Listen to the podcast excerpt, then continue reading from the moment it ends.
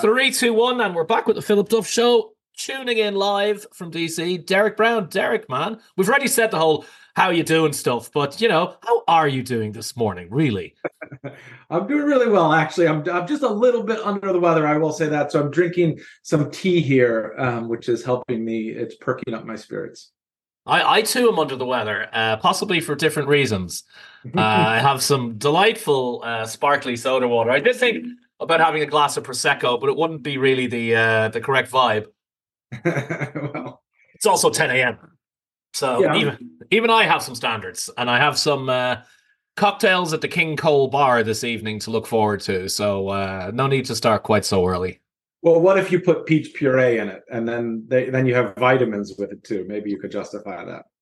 Oh yeah, the whole uh, healthy drink thing. I always think it's hilarious when you see someone their cocktail menu is like, "Oh, we've we're using adaptogens and you know we've got nootropics in here. I'm like did you take the ethanol out? Because yeah it's it's funny because i think that you know there's a lot of this kind of movement towards people um you know just general knowledge about health but it's really funny how in that there's a lot of you know kind of misconceptions too about what is healthy and what is not and certainly like when somebody you know packs their cocktail full of you know i don't know spinach leaves and b12 vitamins it it it it could be a little healthier but at the same time you're right i mean alcohol itself you know for for what it is is probably not healthy for you generally although there's some social aspects of that that we could get into. So certainly, uh, you can live a healthy lifestyle that incorporates alcohol for sure.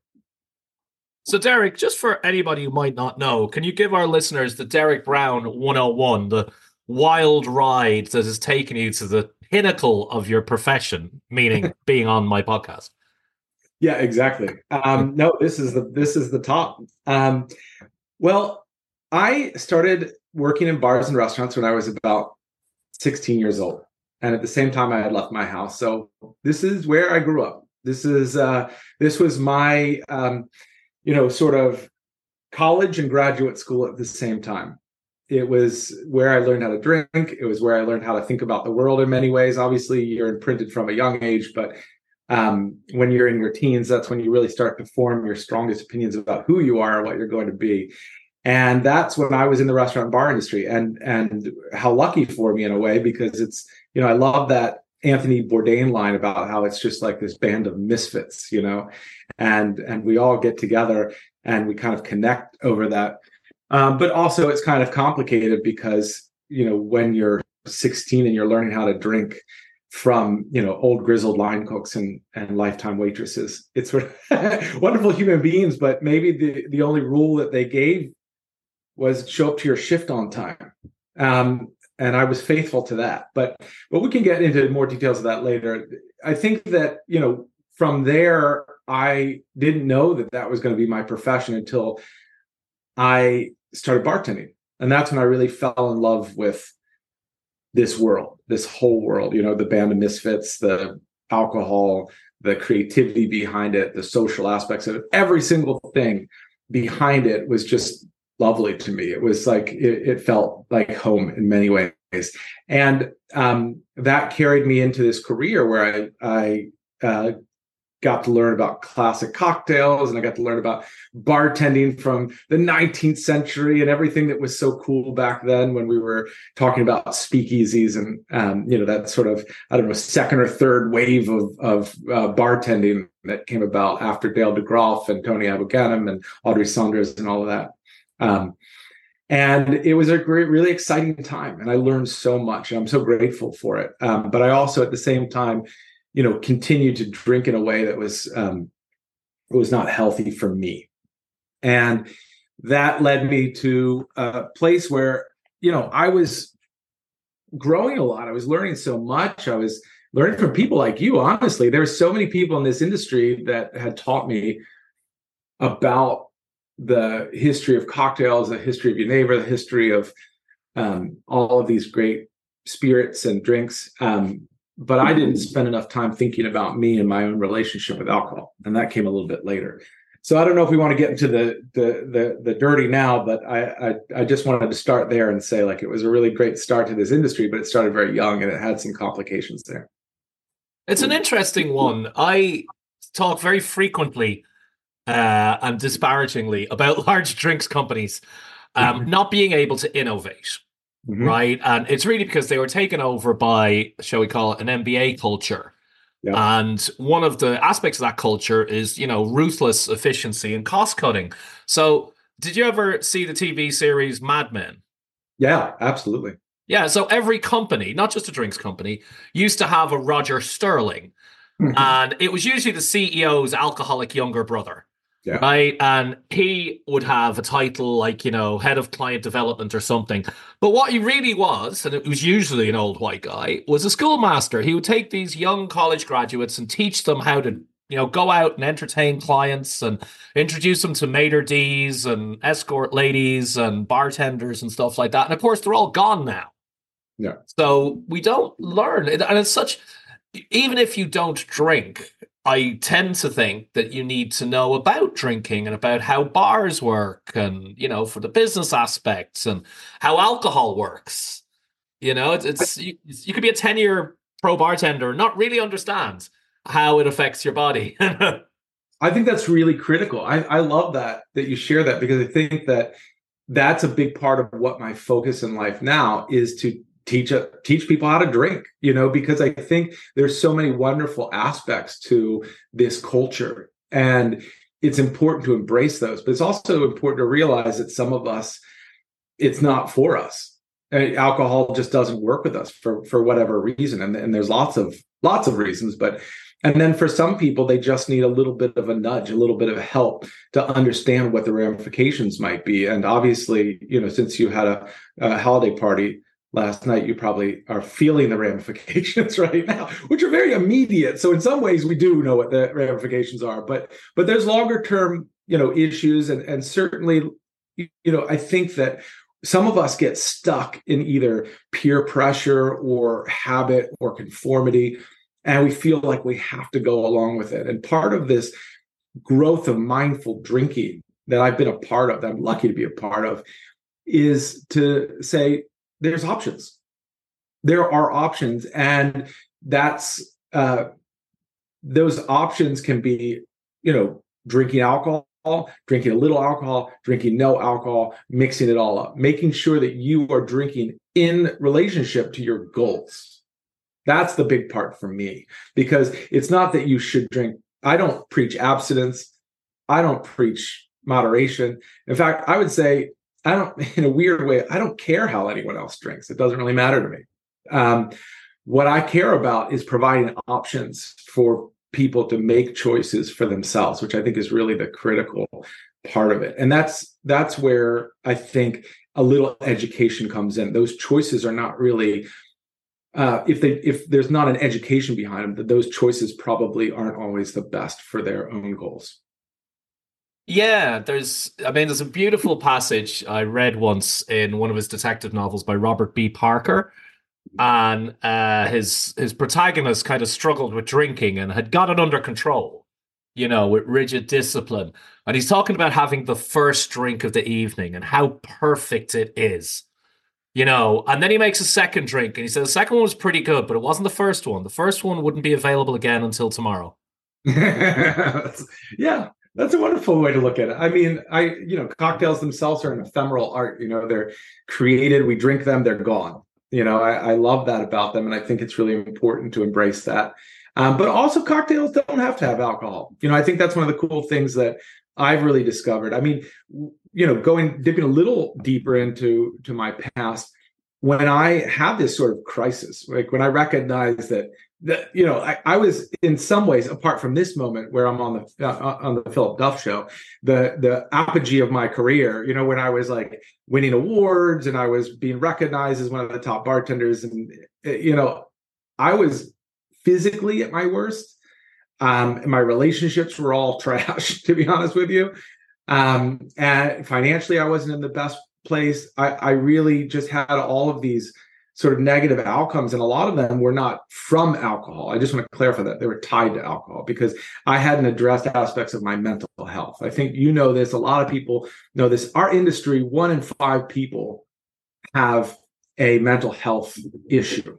And i think uh, i think it's really important to to recognize that and understand that that for me was the cause of alcohol was a salve for that it was my way of dealing with my mental health um, so there was a double punch of I never really learned that I shouldn't drink like that, or that I should, you know, be more mindful of the way I drink.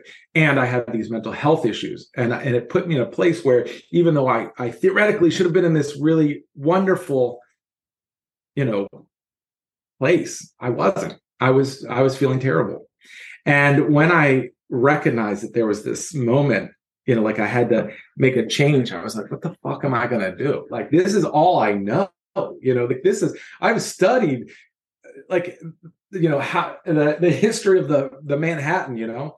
Like i read phil greene's book you know cover to cover. I i went on library of congress. I tried to find the details myself. What was i going to do now? Tell people like don't drink.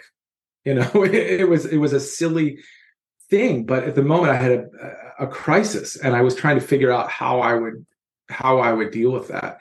And when i learned that it really was the crisis was in my mind that that all along all i'd been ever saying was drink better right? That there's these great uh, cocktails whether it's a well-made manhattan or a, a perfectly balanced daiquiri or it's a non-alcoholic cocktail. It's about drinking better in the sense that providing better options providing these wonderful cocktails with or without alcohol. And so when i got to that point that's when I really took off again and I found my second wind in this industry. And I realized like there, there are a lot of people I thought I was gonna I thought I was gonna encounter a lot of pushback, honestly. I thought people were gonna be like, you're an asshole. Like you you were you were you were saying how you should drink this great overproof rye. Now you're saying don't drink at all. And I suppose if I had gone hard on the other side, maybe that would have made me a, hypocrite or an asshole. But but instead, when I just shared my story and I told people how I felt, er, I, I was embraced by so many people in our community because they've seen the ravages of alcohol and they understand mental health issues are rampant within our uh, industry, and so that there's a need to um, share those stories and to connect to one another and, and be protective of the people who need help. Well, just to jump in on mental health for a minute, you actually did qualify as a a trainer and a professional, yes? So, I my experience with mental health, besides my own, is all peer related. I I, I studied um, positive psychology at uh, uh, UPenn, and I have you know some certifications in um, wellness uh, counseling and uh, mental health first aid but but but i'm not a therapist and i'm not an expert in mental health uh, only in my own but the statistic you quoted one in five how do we compare to other industries then if we're talking about one in five in hospitality what's it like in the carpentry world or the world yeah. of high finance are we yeah, better or are we worse we're we're at the tippy top. We're near the very top. Yeah. Um, unfortunately, um, both in um, substance issues and mental health issues and uh, uh, quality of life, just reporting the quality of life. Um, it's pretty low, but I think we know why. You know, and I and I think we know why. It's because this is a wonderful I- industry driven by passion, um, and very often people will work themselves to the bone. You know that the, there's this uh, drive to achievement. It happened in the Columbia Room and I, I, know it happens in a lot of bars, especially this, you know, kind of world 50 best culture. You know, people are are really striving to be excellent. And I I love that. I want that to be true. But at the same time, with that excellence, sometimes there comes this push to to work harder, to work longer, to ignore your health, to ignore your need to relax and to just be um, and to and to step outside of the culture too. We can't everything we do can't involve alcohol. We have to have other healthy pursuits. I mean, um, I think when I was at that point, I, I also used to joke, and my this is my brother's joke, but I took it that um, without alcohol, I wouldn't have a career, friends, or, or a hobby. You know, they were also they're also interrelated, and so you know, finding space outside of that is really important. Um, but also, it's a industry that has low margins. It's an industry that has, um, you know, we we subsidize customers so much. You know, we're the the co- the real costs of what is happening is not always um, put on the customer. It's generally put on the staff, or it has been historically, and I think that's starting to shift. Um, but you know, I, I, when I really look at how I price cocktails and I price things, food when I worked at restaurants, the people who bared the brunt of the cost were the staff, not the customers. What do you mean when you say bore the brunt? I mean, so they went without health care, they went with lower wages, they went with um, longer shifts, they went without breaks, they went without um, adequate staffing. So you can take something that a cocktail that rightfully costs $22 charge $14 for it and say okay you know that's that's what people are willing to pay. And it and and and i know that there's a give and take and it's a market you know i'm not i'm not trying to change that market. I'm not a socialist per se. I, all i'm trying to suggest is that there needs to be some equity equity equity? What's is that the right word? Equity yeah. There. It's definitely a word i think that you know we have that customers in bars and restaurants have to realize that this this stuff is expensive. You know it's what, what's the there's that um there's a really great quote about how cocktails like motor cars or poems are troublesome and expensive to make. That's by kingsley amis. And Excellent. i think that's true. Um, but the cost needs to be uh, shared you know it can't be just all on the staff who are, are working there pushes off to get to a place where um, you know it, their quality of life is just not what it should be. Well, it's uh, we've kind of gone sideways into this, but it's a very good discussion. I had um, Mark Maynard on recently, and Mark did like 30 years, his entire hospitality career, working for Danny Meyer, mm-hmm. and uh, we were talking about the cost of stuff because cocktails are now like $22 is not an uncommon price for a cocktail in New York anymore. And him being even more of a restaurant and kitchen guy is like, yeah, Phil, I go out, I see $30 plates of food. And I know that that is not a $30 plate of food, if you see what I mean. I say, I, I would like to think that the extra cost is going to the staff. I don't know that it is. Right. Right. And I think the law of the market, you know, pushes you in a certain way and america's always been a freewheeling place. It's like we'll get our own health care like i remember after obamacare passed um I, well i've been visiting america for a long time even before i moved here and suddenly you could get health care for about 500 bucks a month. Yeah. Right? Which had um, shitty health care but still. And i remember talking to an extremely famous female bartender uh, who was still bartending uh, in New York City at the time, and I'm like, this is the you know this is the best, right? And making she was probably making between bartending and, and gigs somewhere between eighty and hundred thousand dollars a year. And I said, so which healthcare are you going to get? She's like, I'm not getting healthcare. I'm like, but you should, you know, it's it's good to have it. And she says, yeah, but you see, I'm okay, I'm fine, I'm healthy. Uh. And I said, yeah, I don't think you understand how insurance works here. no, there, there there is that idea that oh we'll take care of it ourselves. We'll make loads of money. And you don't need an overarching socialist government but some policies in place. Like if the government we, we trust the government to bargain on our behalf with defense contractors so you get aircraft carriers built they might be able to bargain with all the healthcare people. So that hasn't yeah, exactly happened yet but but but i like you know describing that culture where you know you feel like there's this eternal youth in bartending. You know that I think one of the interesting things is this. Uh, at one point, I was talking to somebody about why this shift, right? Why have we seen this tremendous shift in uh, bartenders talking about non-alcoholic and low-alcohol cocktails? Part of that, you could say, is there's a trend. There's a health aspect of it. People are starting to, you know, connect to that and um, it's become an important part of it. Also, part of it's just exciting to learn uh, an entirely new way to approach cocktails. But part of it is also that some of those bartenders that were very young when the classic cocktail revival started are not young anymore, right? like I'm 49 years old, right? I mean, I'm no longer um, a young bartender. I started in my 20s and so I thought I was going to live forever then. And, you know, as I got older and I started to feel the passage of time and I have a son and, you know, I, I have a house and all that stuff.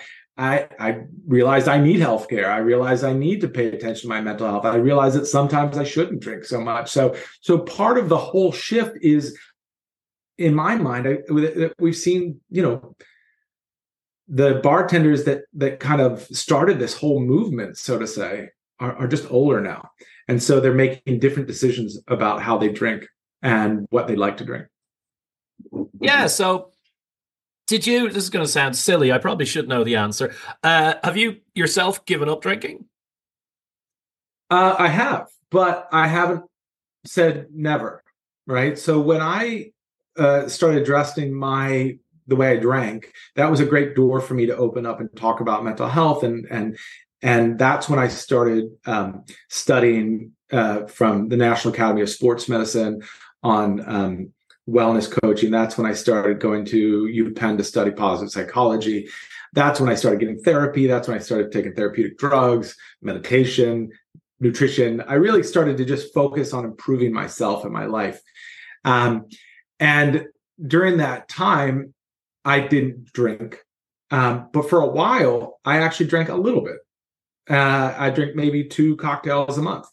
And um, I found that okay. That was okay for me because I realized that, you know, I didn't have what we, you know, colloquially refer to as alcoholism. You know, I had alcohol use disorder, but I didn't have this sort of lifelong alcoholism. I, I was able to drink and stop after one drink.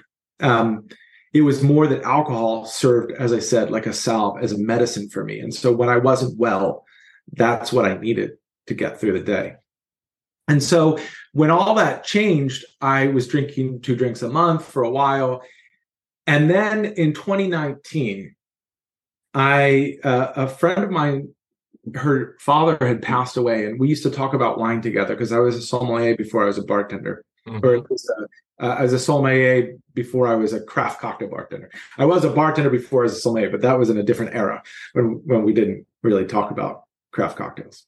So um, that what's what, what's it, I think Jeffrey Morgenthaler calls it black shirt bartending, right? When we used to all mm-hmm. wear black shirts and uh, yeah. The, the lemon and lime were mixed together in a sour mix and so forth. But um, that was another era but anyway, so it was 2019, and my my friend's father had passed away, and we used to talk about wine together. And he sent me, uh, he she sent me a bottle from his um, from his uh, cellar, which was a, a 1982 Lafite Rothschild, um, one of the finest Bordeaux's in the world, one of the best vintages to date, at a perfect time to drink it and so I drank that uh, with my partner, Maria. And we, I think we drank it over Chinese food, and it actually worked really well. and it was fantastic. And I, as soon as I finished it, I thought, that's it. That's all I want to do for now. I, I that's the height. Like, I don't think I'm going to drink anything better for a while. I don't think like um, you know, like a um, that. I, anyway, I, I was going to start go rambling about cocktails I did and didn't want to drink, but but the point is that that was enough for me and i stopped and i said well i'll drink again when i feel like it. And i haven't felt like it since. Because i've been also really excited about all of these non-alcoholic options. That's another part of it is that i became kind of re-enchanted with bartending by learning about all these non-alcoholic spirits because it presented a brand new challenge to me right? Like they don't taste like alcohol. They don't taste like alcohol be, for a very obvious reason because they don't contain alcohol, right? That's one of the funniest things is that people are like, this doesn't taste like alcohol. You're like, of course not, because it doesn't have it. Um, but I think that we really do want to enjoy adult sophisticated drinks that have some of the same um, sort of organoleptic you know characteristics as as alcohol you know that has some of the same sensory characteristics. And um so f- bridging that gap you know trying to create cocktails that have that are adult sophisticated drinks that taste to some degree like cocktails with alcohol i think that was an exciting thing for me. And it was like learning anew. So i got an opportunity to really think about how i would do that and and kind of create my own theory which is why i uh, came up with this book mindful mixology a comprehensive guide to no and low alcohol cocktails available by rizzoli books 39.95 great holiday present plug there holidays just around the corner everybody get, get your old uncle derek's book you, you could kind of give it passive aggressively to somebody you think is drinking a bit too much you know the way you leave deodorant on somebody's desk if they're smelly Yeah, exactly, exactly. A perfect gift for your drunk uncle. That's it. Perfect. That's it. That's the tagline. That's going to be the internet, the internet advert. Yeah, I mean, dry January's around the corner, and I do it. I kind of failed somewhat last year. Uh, we had a trip to Italy in the middle of it. But when I've done my 30 days or whatever it is, I typically have all my medical scans, etc., and my physical on the 1st of February. And then I go and I get hammered at lunch. Yeah. And that first cocktail that I'm ordering, I have a very strange relationship to it. I look at it and I'm like, I don't need this. I want it, but do I really want it? I've I've kind of uh not last year, the year before last, I kind of had to force myself to have it. Like when you were having two drinks a month, how were you doing it? Were you like making an, an occasion of it? On Tuesday, I'm going to have a martini, or did it just roughly happen that you wanted two drinks a month? Like how did how did you structure that?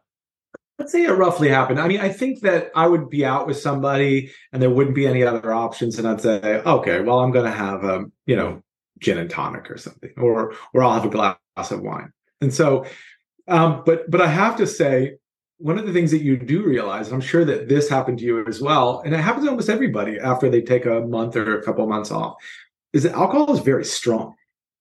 I mean, it's part of the allure of it, no doubt. But it's also it, it it's such an intensely flavored molecule. It's such a aromatic molecule that like if you've given it up for a while and you go back to it, it's like, whoa, that's that's intense.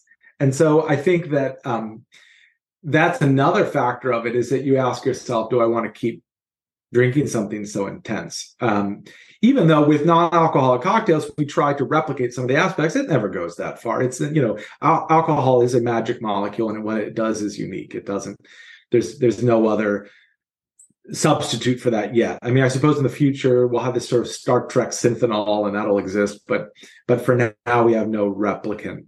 But but an interesting part of that is that sometimes and and to your point about forcing yourself to drink it when i talk about non-alcoholic cocktails i say there's certain characteristics that sensory characteristics that are important, right? And those are a piquancy or that bite, the intensity of flavor, um, a certain texture, a certain length, which is really just the volume that's not taken up by juice or sugar, right?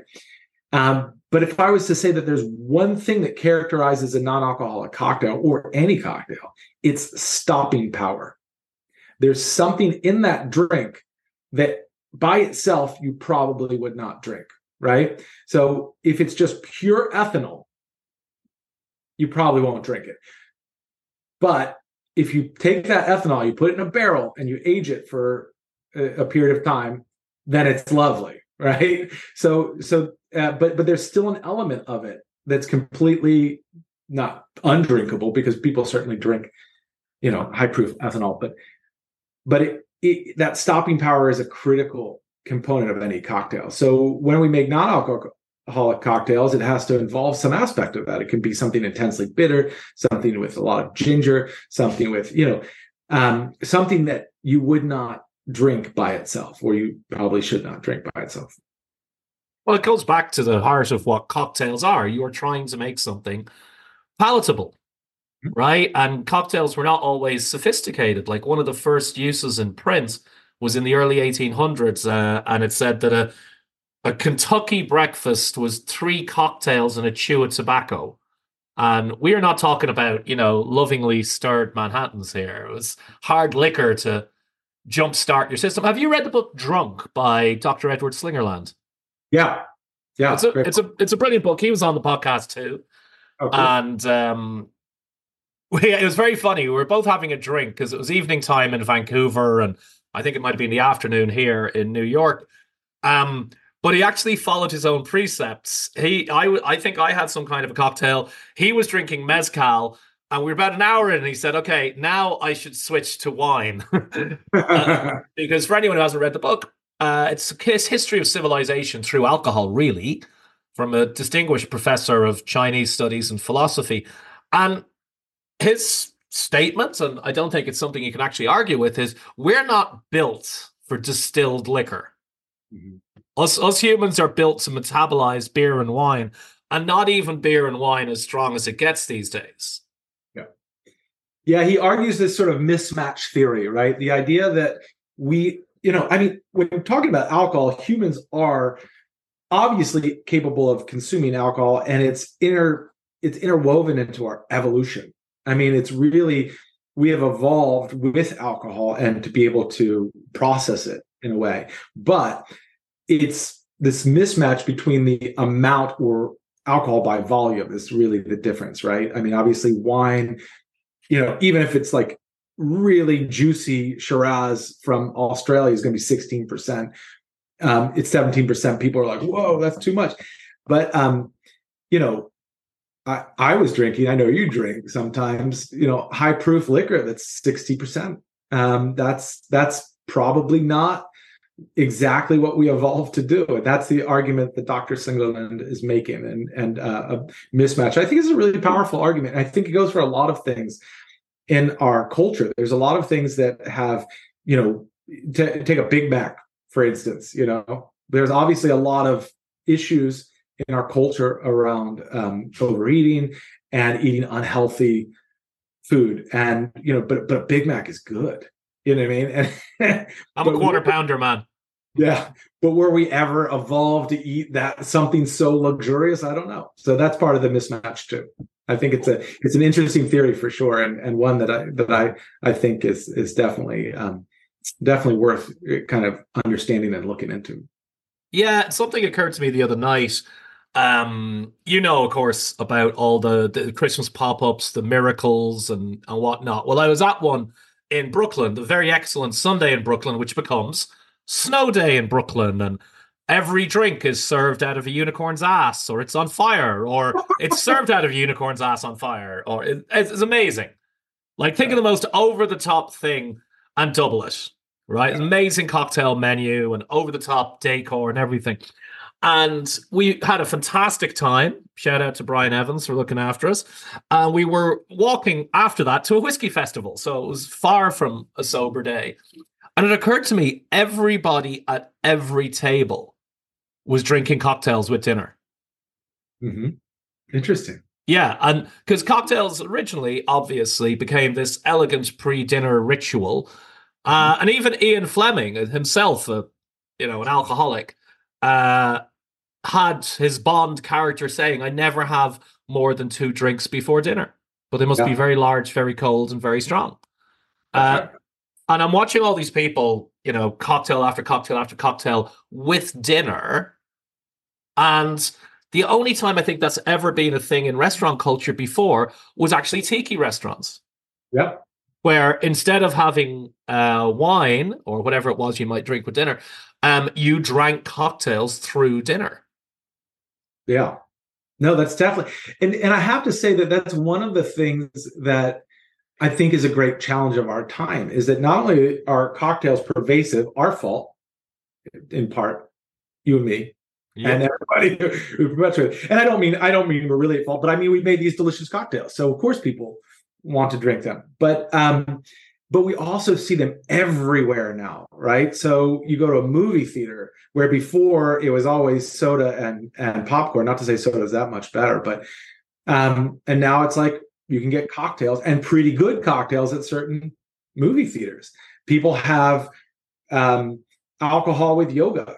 You know that people have alcohol um, at PTA meetings. I mean, for God's sakes, it's it's just pervasive. Actually, not PTA meetings, but PTA like fundraisers. So it's become so pervasive that it's mm-hmm. hard to get away from. Actually, um, and so it's a lure because people want alcohol, um, and so it becomes a part of every activity we do. And I think that that's a big problem. Um, I think that it definitely should be reserved for you know certain occasions. I think it's better that way. Um, and drinking drinking with dinner is a with food is a really good thing generally, but but um, you know strong cocktails can be uh, you know an impediment to enjoying your dinner, in my opinion.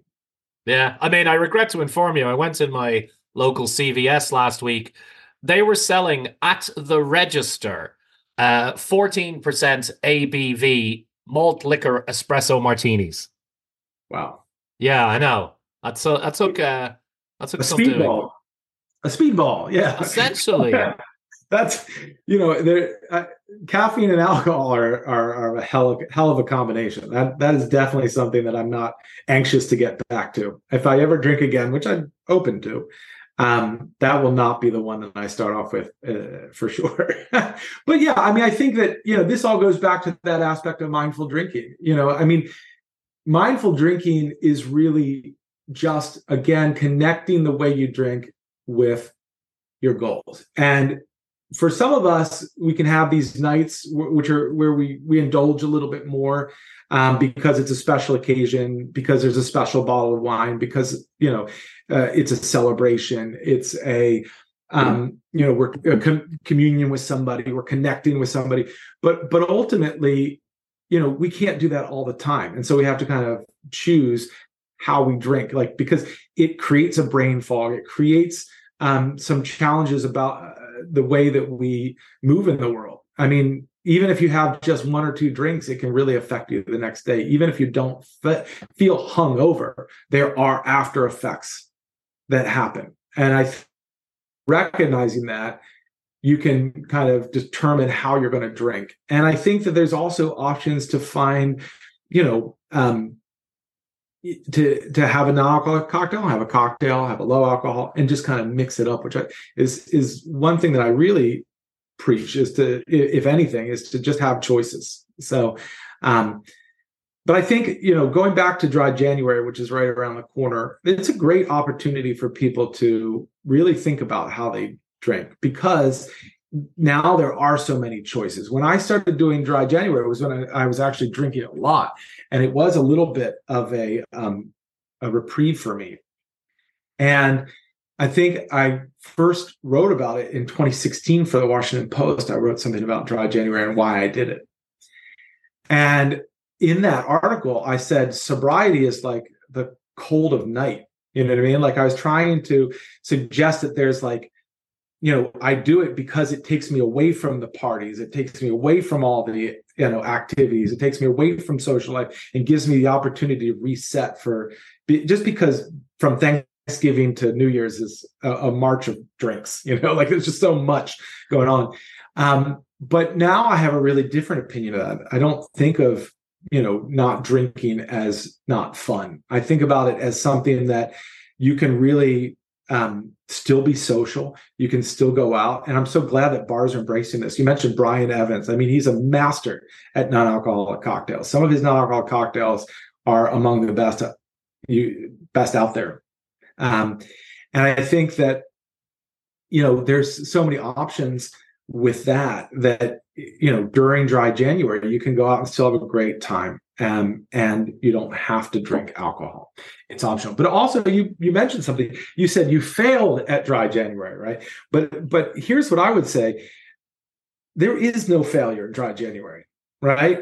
Because it really is just what you determine it to be. So I suppose if you wanted to go all month without drinking alcohol and you didn't, then that would be a failure. But but for for what I suggest to people is that they try it and just you know if if at one point they drink during it just go back to not drinking. It's not it's not like a it's not like a big thing. It's not a religion. It's not a you know religious practice. It's not about purity. It's about just finding this space to determine how you want to drink going forward, which I think is a really good thing. And also celebrating now non-alcoholic cocktails. Um, one more point that I'd like to throw in there is I think that social wellness is so important to us, and and um, Dr. Slingerland talks about this too how um, alcohol can facilitate that. But social wellness is a critical part of our health, more important than almost anything we do. And so it it's important not to just kind of hide out in a you know in a corner drinking soda water, but to be out there in the world and connect with people with or without alcohol. And I think during January that can be you know just as important as any other time of the year. Yeah, it is uh, very true. And you know, in this business, especially if you're at the level that you are, or perhaps that I am, there are parties every night. There are events every night. There is meeting clients and stuff. Uh, and it can feel overwhelming. Yeah. It really can. Yeah, I think that, you know, it's also true that you can't party every night. You know, that you have to you have to find your time to be at home, cook a meal, enjoy time with your family or by yourself. I think those are really those are really good things. We got to recover. You know, like I you can't just always be out. I, that was what that was part of what I did too. You know, like when I was younger, I always wanted to be out there. Now, you know that that was um what do they call it? Um FOMO, right? Fear of missing out. Now yeah. I have I have JOMO.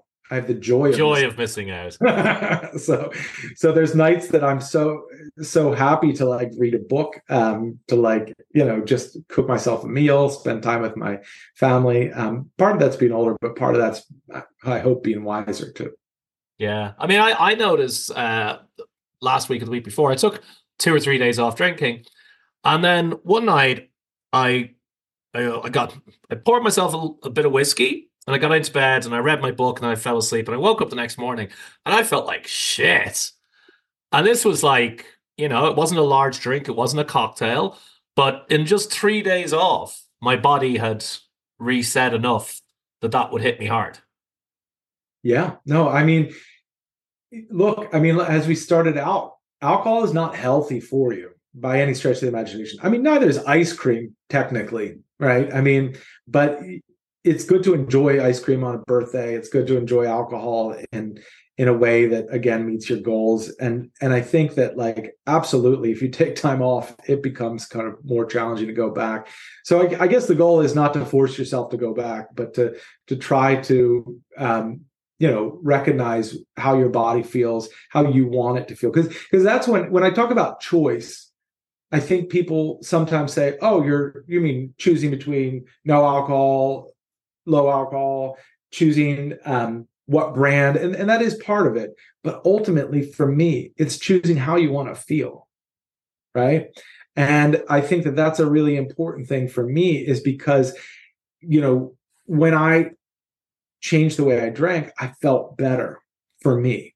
Um, and I was able to address aspects of my life that I had really never addressed before. I didn't know it's so hard to imagine, but a grown ass man who didn't know anything about nutrition, anything about health, anything about movement, all that stuff, I was just kind of the best I maybe stuff I had read in an article here or there, but I wasn't really very knowledgeable about it. And I think this is really important for bartenders and any of you listening out there in hospitality land is, you know, like you have to take care of yourselves um, and that doesn't mean drinking or not drinking. That's not the the only part of it. It's also like recognizing the need to take care of your body and to take care of your mind and to take time to recover and take time to heal from, you know, bartending's hard work is really hard work. I couldn't do it anymore. Could you, can you bartended last night? I mean, I know that the alcohol has its ravages, but what about just like making all these drinks? I, it's hard, right? Yeah. I don't I, I don't do guest bartending um anymore. But that's actually not the reason. The reason is if you do guest bartending, you basically don't get to talk to the people who've come to see you because you are too busy making drinks. So instead, I'll do something called an evening with Philip Duff, where the bartenders do what they do best, And I go around and talk to people, and even that's exhausting because you're going from person to person to person. Maybe it's your first time meeting all of them, but it's still, you know, five, six hours on your feet. Yeah. No, absolutely. It is it is really exhausting the the the sort of emotional labor as they call it just like interacting with people and especially like when you're interacting with strangers you know um people say weird shit i mean people get weird all the time i i remember once in the early days of my bar bartending career there was this woman that used to come in and she was probably about late 60s and she would sit down and she would um like scare everybody off from the bar until it was just her at the bar, just her and me. And then she would lean into me and she'd say, she's Australian. She'd say, you know, I used to be a nude model. You know, I'm like, oh God, uh, that's, I don't want to hear that. I don't care about that. You, have literally just scared off all my customers. So one night, uh, so so one night I got sick of it. I was done with it. I couldn't believe that this person was like taking all my money every single so I, I, I, sat down with her and I said, I'm sorry if I'm the first person to say this to you, but you are very annoying. Know, again, and, and everybody around you leaves because of the things you say. And she gave me this, read me this kind of like, I'm older, I'm wiser. And I said, ah, no, you're banned. You're, you're banned. You can't come back. Um, but, but just a, a person that theoretically has lived and should know better and is behaving like that. And that's the, probably the, one of the nicer you know people that come to the bar sometimes. Having to deal with that is just can be a lot. So you got to take care of your mind. You got to you know make sure that you you know uh, take time to recover from just that from the social aspects of it. Yeah i mean you revel in that as a young bartender you love it. i love it. I love going out. It's a party every night. I got like i get paid for this. Mm-hmm. but you do change. Obviously as you age we're, we're of a similar age and you do need to recharge your batteries. Like i did a thing recently at a distillery. I did a training for their staff in the morning. Uh, i did a seminar that was open to the bar community in the afternoon and then they reset the room in less than an hour and we had an evening with philip duff uh, so basically i spent the entire day in this visitor center and it was it's a stunning one and the staff could not have been more attentive.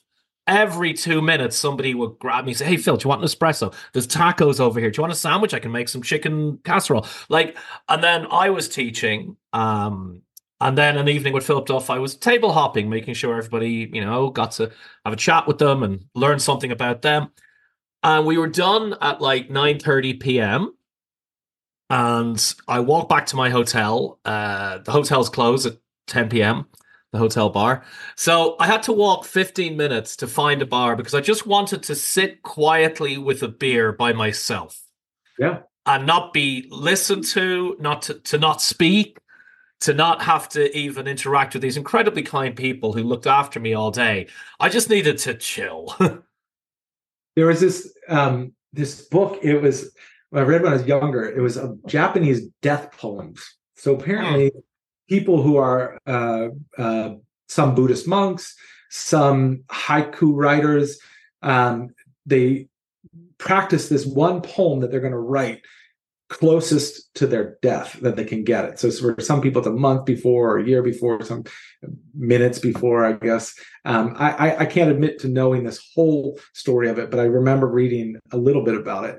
But there was this one poem that grabbed me, and I loved it because it said, "I like people and then I want them to go away. End of autumn. And I was like, wow, that is exactly how I feel. That is exactly how I feel. I think I saw that on a t-shirt. good, good. I'll buy the t-shirt. That's it. Yeah. I want to ask you a question then, because uh, you've taken off drinking for far longer than I ever have, and I tend my journey tends to be in dry January. That uh, the first couple of days it's really hard. So, you know, I tend not to go to bars. Um, there's many, many triggers. Like my wife's in the industry too, and we have cocktails with dinner and wine and beer and all this. The first couple of days are hard. And mm-hmm. then after about a week, it's okay. Right. It's much less difficult. And then right up to the 30th day, when I could in my as much as I feel, never drink again. Yeah. You know, I could say to myself, I don't ever really need to drink again. But you've done it longer. Were there any milestones after the first 30 days that you noticed about how you felt or moved or slept or whatever?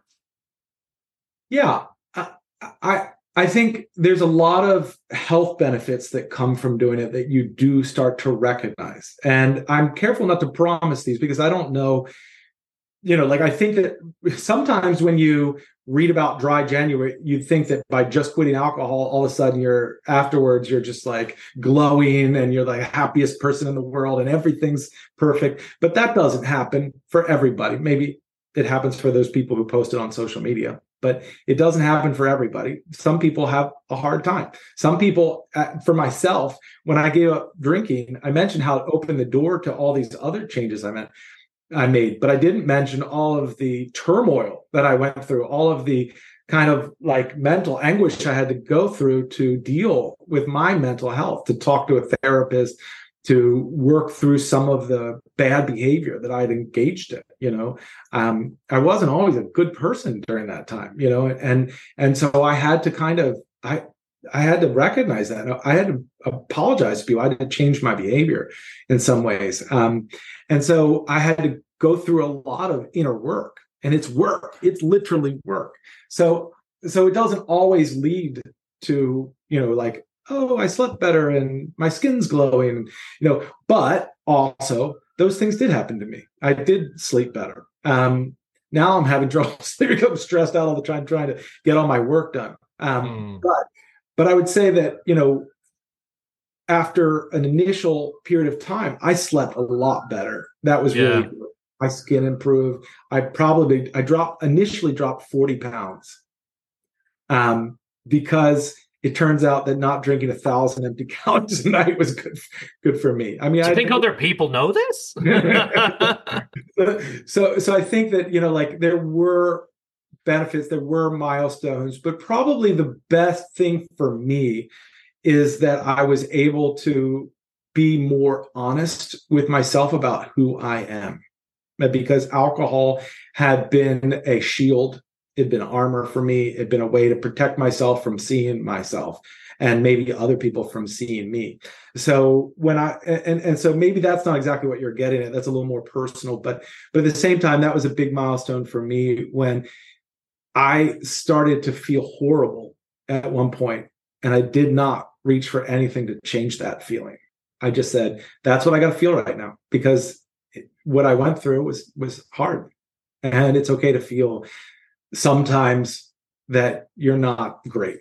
You know, like I think in our society we're constantly bombarded with these messages around being happy. I study positive psychology, right? Here I am talking about be sad but what, what, I'm trying to say is that we just need toxic positivity is a is a problem too. We need, oh fuck yeah, yeah. We need our moments to feel fucking awful and and and develop our natural um, kind of protective uh, uh, factors like uh, psychological flexibility or or whatever the way that we deal with it for ourselves. And I think that that was a real big milestone for me.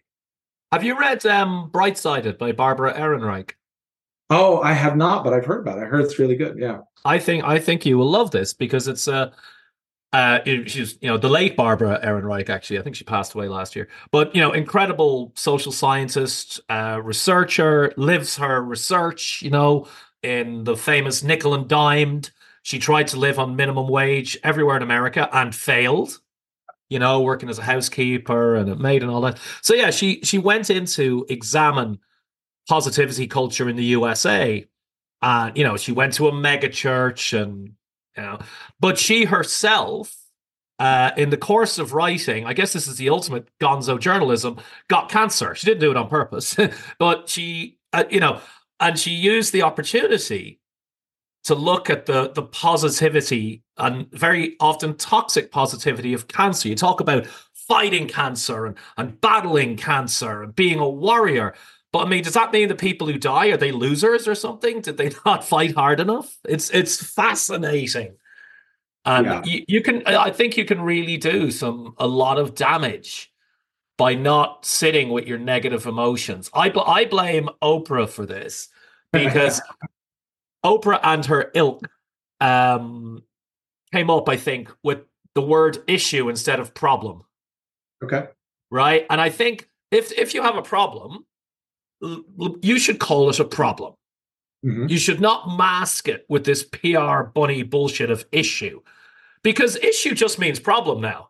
If you say Derek's got issues, well, everyone knows what that means. I, I, think it's part of a longer slide into not saying the things that should be said, of pussyfooting around, if you will. So and that, and that comes out with, oh, you know, I, you're not sad. You just need a drink. You know, if if you're sad, examine why you're sad, and maybe the reason you think it is is not the actual reason. Maybe you're kind of there's an underlying thing. You know, if you're happy, enjoy it, but think to yourself, much like the Stoics, you're not going to be happy all the time because then you wouldn't be happy. If you see what I mean. they're they're tied together. But let me add something to what you're saying because I think there are some times, and, and this I don't know what Oprah says about issues, so I can't really speak to that. But there are some times where the problems we have are also the solutions, which complicates things. So going back to alcohol, uh, I don't. When I was at my sort of most difficult time of mental health, and this is not me advocating to drink, but this is me being honest about my experience. Mm-hmm. Alcohol saved me in some ways, right? Like, even though it was um, not the best tool, it was the tool that I used sometimes, and it kept me alive, um, even if it was slowly killing me. If that makes sense. So, so that's an issue. That's that's where we have a complication. It's not just uh, there is a problem in there, um, and I, am willing to admit that. And I think that that's a, what you're talking about. But there's also these complications there because the problem is also your solution. And it is rested on this whole backstory, everything you've been through, all of your experiences. And so these things get real complicated really quickly, what we go through. But but the central point is that positivity is generally a good thing. To look forward and be optimistic about life is a big indicator of health and wellness. So, um, being generally optimistic is a good thing.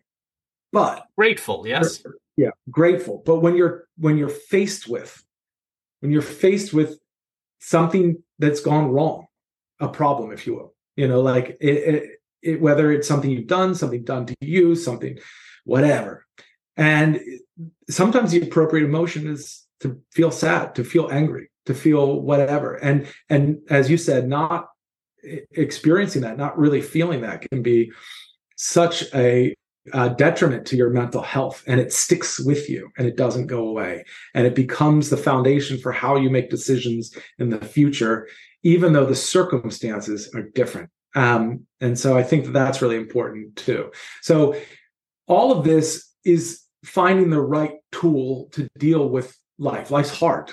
It's not easy, you know.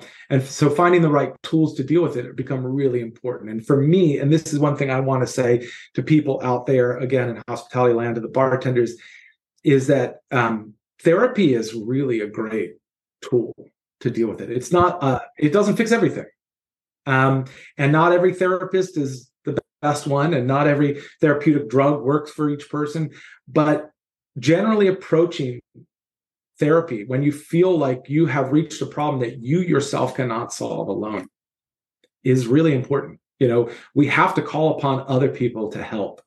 Um, we can't do this life alone. And we need people to support. And you and i both have probably experienced a lot of people in this industry who passed away because they weren't able to deal with that. You know like it, they weren't able to reach out. Uh, they weren't able to to find the appropriate tool for their problem. And so uh, I really try to get out there and preach as much as possible that you can change your circumstance. You can address the problems in your life. And I think it's really important to do so. Yeah, I think if you have genuine problems in your life, if you're sad or depressed or whatever, alcohol will make them seem worse. Yeah. Like there's there's a lot of people I know who've killed themselves and they were drunk. And I think it's like uh, I've I've had that feeling, uh, and I think it's the same feeling, the same internal devil when you're at the top of a very tall building that says, "What if you just jumped? What if you just jumped?" Yeah, and there's something inside like you would never ever think of. Uh, you maybe you would never think of killing yourself if you weren't drunk. Um, but when you're drunk, your body is saying to you, "Hey, you know what you should do is have another drink." That'll work because the first one was great. I guess it comes back to the quote about, you know, the very best drink is the first one of the day. Yeah. You know, and after you've had it, it's not available again until tomorrow. Uh, absolutely. Sorry for a brief pause. My my my bell was ringing and I was like concerned that somebody was trying to get in touch with me or in an emergency. I don't know. Um, so sorry. We can either cut that out or leave it as an interesting interlude. It's an interesting interlude. Our our things are uh, are are full of them. Do you think that te- therapy uh, should be done long term? Because I uh, I think Oscar Wilde said the Irish are the only race that are impervious to therapy. Um, you know, it, with physical therapy, if you broke something and you needed to get it fixed, you would go and get it fixed. And at a certain moment, that would be as good as it would ever be. Right? right? Maybe you don't get back full use of the knee joint or whatever, but like there's no point doing any more uh, physical therapy because you've solved the problem to the greatest extent that you can. Do you think that's the same with therapy? I, think it's it, it's each individual. You know, just like you were talking about. Like if some people um, they break their leg, they go get therapy, they they feel much better, they're good. Their legs. Some people have shoulder issues for their entire life and have to constantly address it. So I think it's the same with mental health. I think there are probably some people who have to have long term therapeutic um, treatment, um, and there's some people who um, maybe need a brief kind of discussion and they get over it. I mean, it, it's just we're also unique in our um, in that area.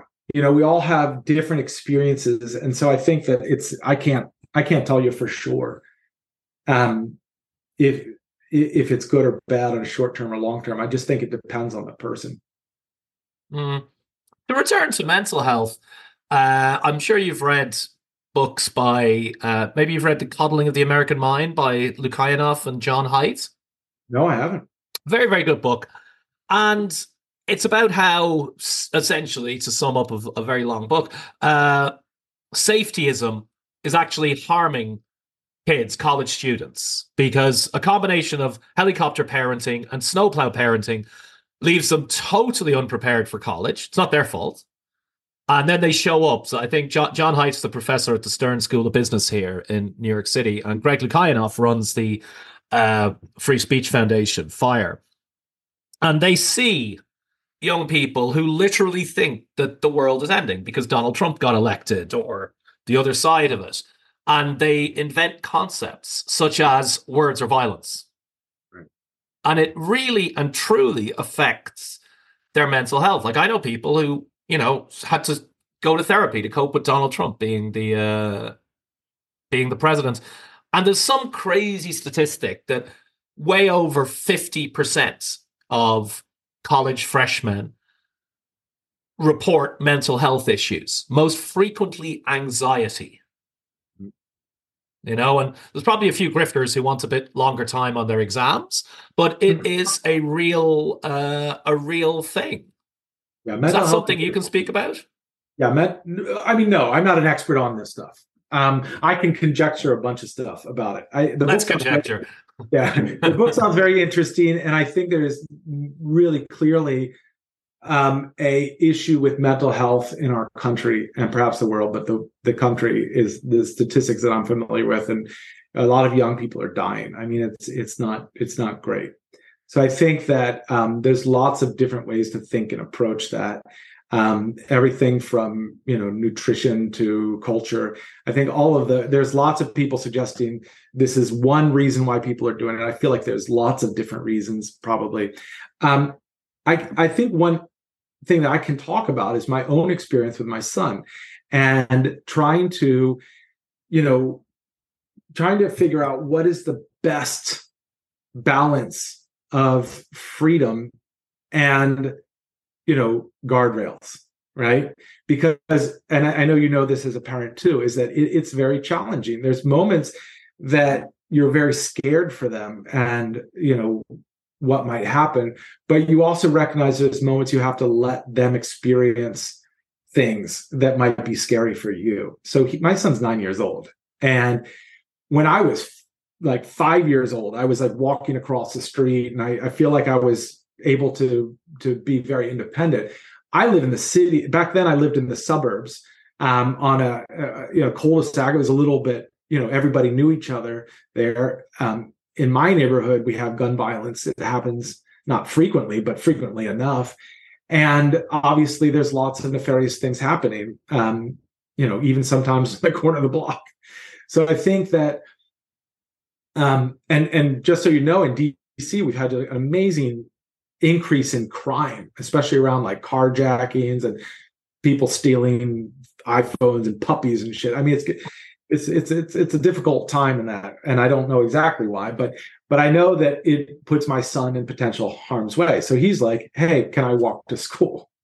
And I think to myself, "Well, I don't know." Um, and so ultimately, I've come down to to realize that I have to give him the opportunity even if it's dangerous sometimes to do things because i really believe in this um, this this idea that there there are three things that we really need to be happy. Um, and it's called self-determination theory. Have you ever heard of this before? No. Um, you, have heard of like Ma- maslow's hierarchy of needs and stuff like yeah, that. Absolutely well, they, they they throw that one away and say okay yeah maybe but but really there's three core things that we need one is relatedness. We need to be able to connect to each other. That's what you're talking about, social wellness, right? Um, two is competency. We need to feel like we're good at something. And, you know, for for us, that's, you know, cocktails or spirits. That competency really reflects back on us and makes us happy about who we are. Um, and then the last thing is uh, is is essentially independence or freedom. And that without that we're not going to feel happy or complete right? We can't have just relatedness. We can't just all be connected all the time right? We talked about that being able to unplug yourself pull yourself offline in a social environment spend time by yourself. Um, and so so i think that's one thing that's really informed my parenting is thinking about that. Is like there's a lot of times when i have to let him be and determine things for himself. Um, you know, when I was a kid, um, my my parents did that for me. Um, sometimes in good ways, sometimes not so good ways. Um, but but it gave me, uh, uh, you know, like I said, from when I was 16 years old, I was on my own and I was able to take care of myself, or at least up to 49. I don't know how the rest of this life is going to go, but but I made it this far, which I surprised at. Um, but but I think that I'm delighted by it too, and and I think I have to trust that my son will be able to um, make some good decisions. But there's also, you know, I'm also not going to like let him go out at 2 a.m. and, and go party with his friends yet. He's not ready for that. Well, that's it. I do think that parenting is putting your kids in controlled danger in a way, yeah. right? Yeah. Like let them walk to school in the morning. You know, it's bright out. There's other parents and kids. That's not too weird. Maybe don't let him go out with a pocket knife at 2 a.m. That's, you know, a bit off the rails. But I mean, I know there's uh my kid's uh 18 now, she's home from college.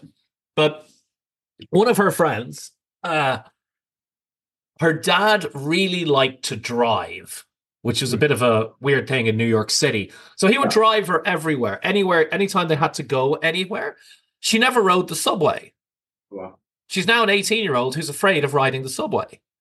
And uh we had a habit from when our kid was young.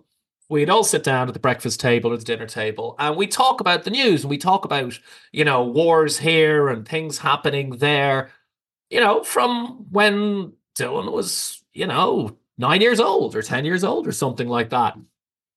And uh, this girl's dad pulled me aside. He said, Yeah, when uh, his daughter is staying over, would you mind not talking about the news? It makes her nervous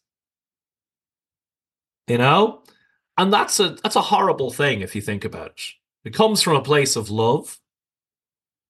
Yeah. Yeah. I mean, I don't know. I mean, I don't really know the circumstances of that person's life, but but yeah, I mean, we should be able. It seems reasonable that we should be able to not and not like just doom scrolling all the time, as they say, but like mm-hmm. there's issues we need to talk about them as a society, as as as a culture. So that's all. It seems important.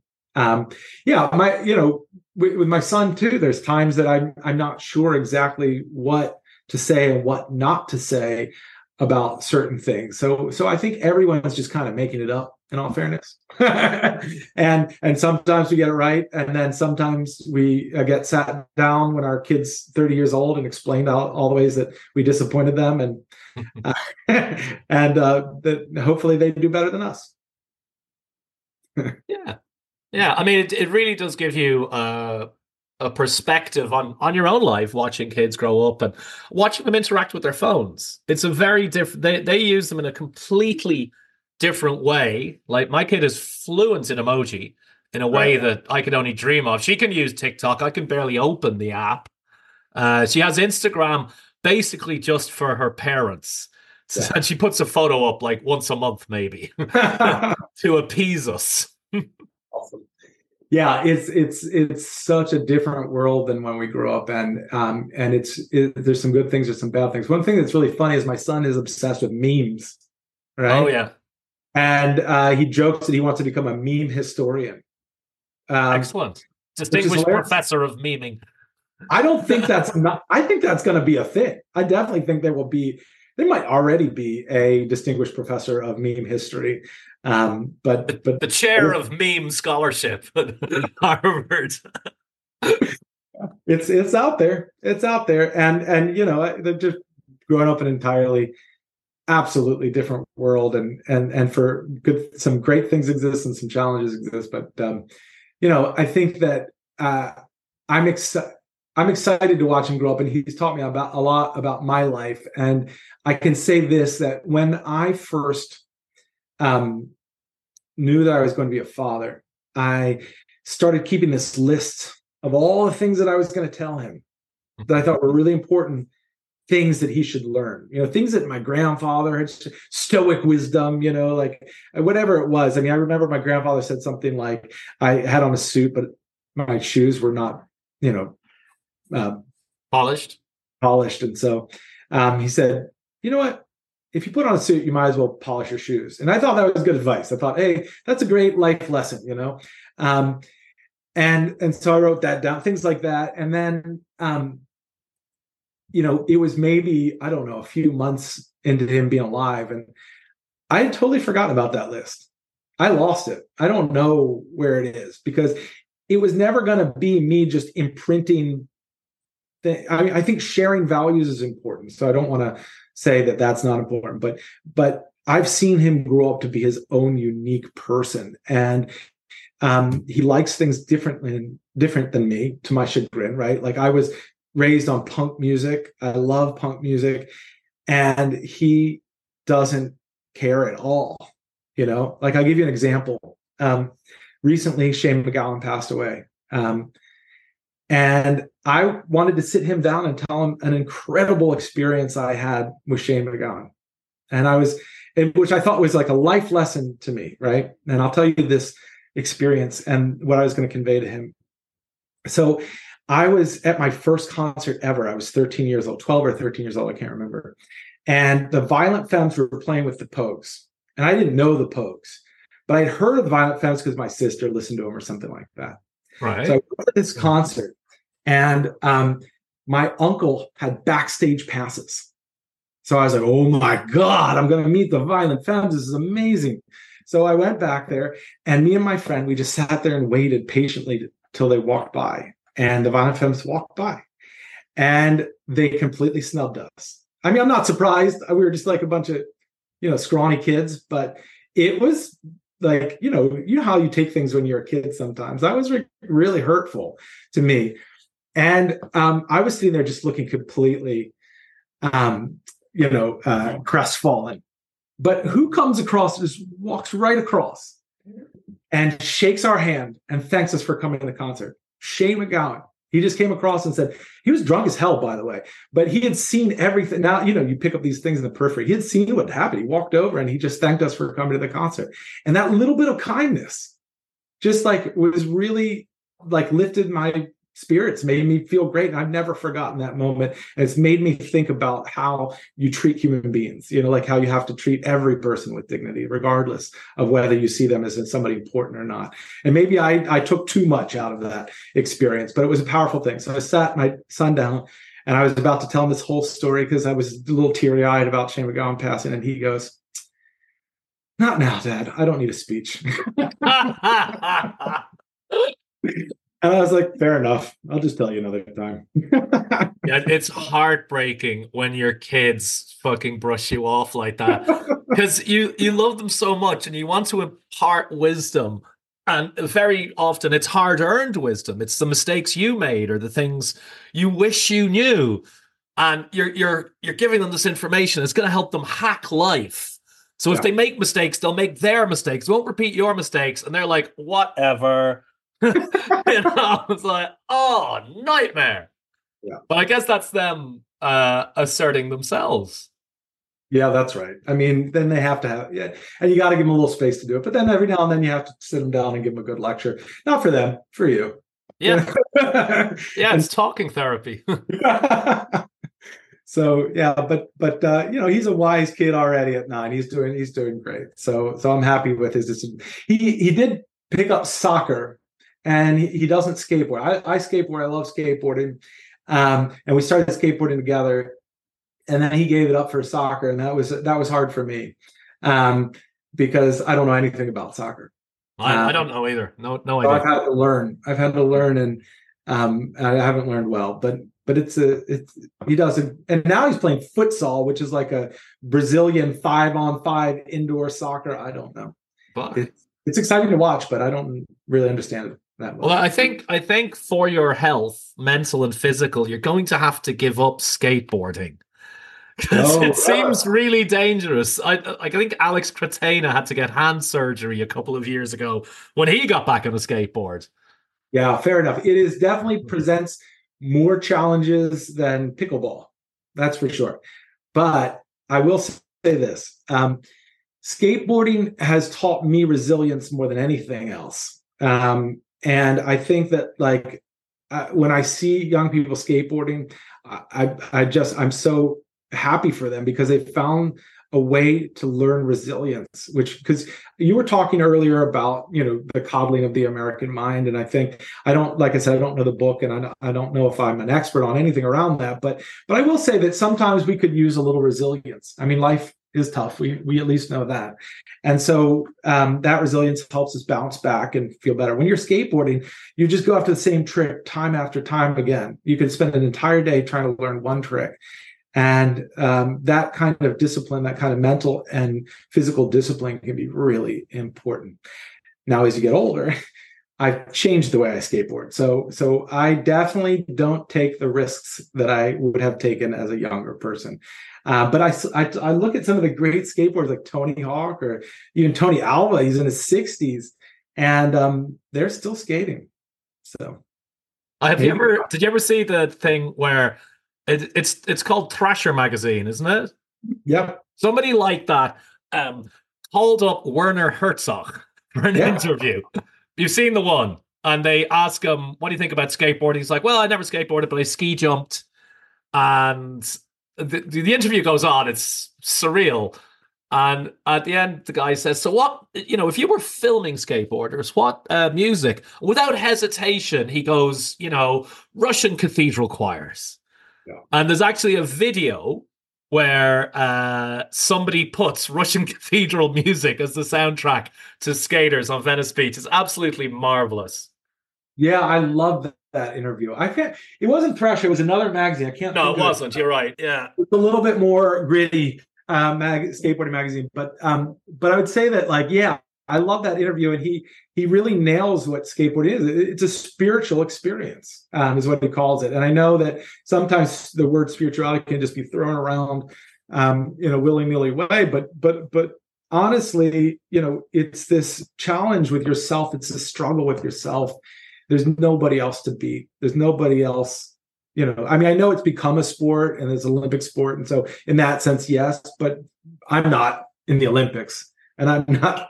You know, I think for most people, it's a challenge against themselves, and it's understanding their own limitations, and it's um, and it's really trying to transcend their own limitations. So, so I think in that way, it can be an incredibly spiritual thing, and it can be something really powerful. And I love that he commented on. That was a wonderful uh, interview. So, anybody out there, read that interview. It's awesome. Yeah, yeah. Get on YouTube. Werner Herzog skateboarders uh, is probably all you need. There's like all different cuts of it. I mean, I do think some physical activities uh, develop grit faster and farther. I did a lot of martial arts when I was a kid, and like that's just hard, and it's hard for everyone, and it's hard at every skill level. You and know? it's humbling too.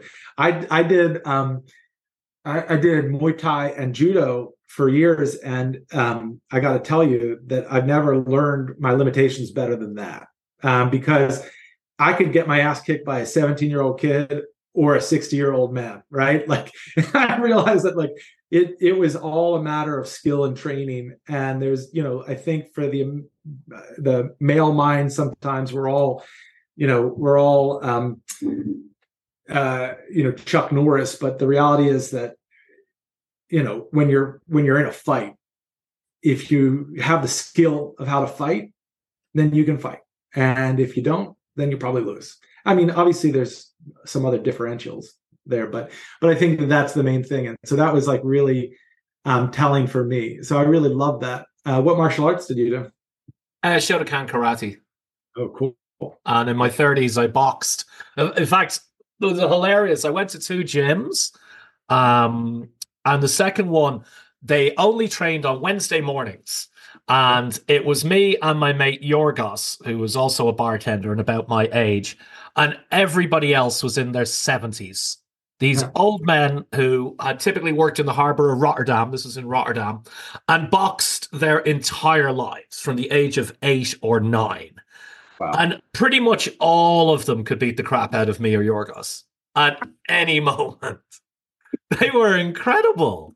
That's like awesome. I, I was in the changing rooms one day, and you know, one old fuck is saying to the other old fuck, he's like, Yeah, I had to give up marathons four years ago because of my knees meaning he gave up running marathons at the age of 68.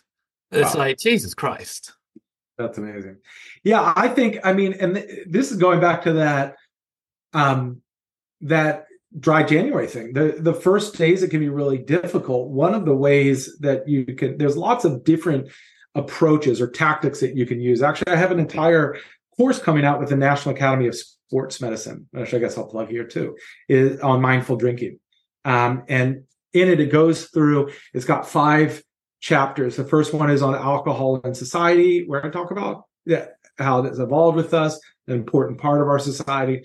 Um, then it goes all the way through to mindful drinking um, and the different approaches that we can use. So I try to really spell out um, these this strategy, right? So so uh, I came up with an acronym to help uh, it's called rate or the rate at which you're drinking in a sense is um, it, it's replace avoid temper or elicit help right so these are four categories of different tactics that you can use so replace can mean like drinking non-alcoholic drinks or avoid is as you said i can't go out to a bar on january 2nd because it, it's too much you know?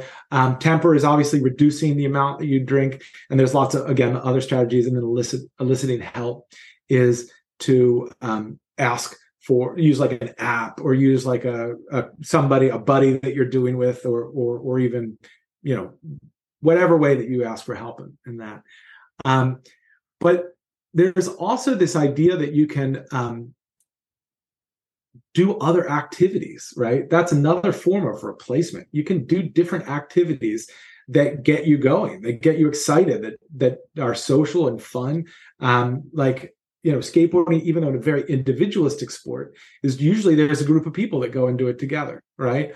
Or running, or you know, I don't. I'm, I'm sure you've noticed this, but a lot of uh, sober bartenders um, become marathon runners, you know, because they're looking for one, you get a little bit high at the end of a run. Um, but two, it's also a social activity that you know gets your body kind of revved up. So I think that it's a way of replacing that. Uh, although I'm not recommending January 2nd that you run a marathon instead of going to the pub. That that might not be. I think that would be replacing one form of extreme behavior with another. It's like that uh that movie maybe pickleball. I I I I'm not giving in to pickleball yet. They when they wheel me into the retirement community, perhaps. Uh, it's probably better exercise than it looks.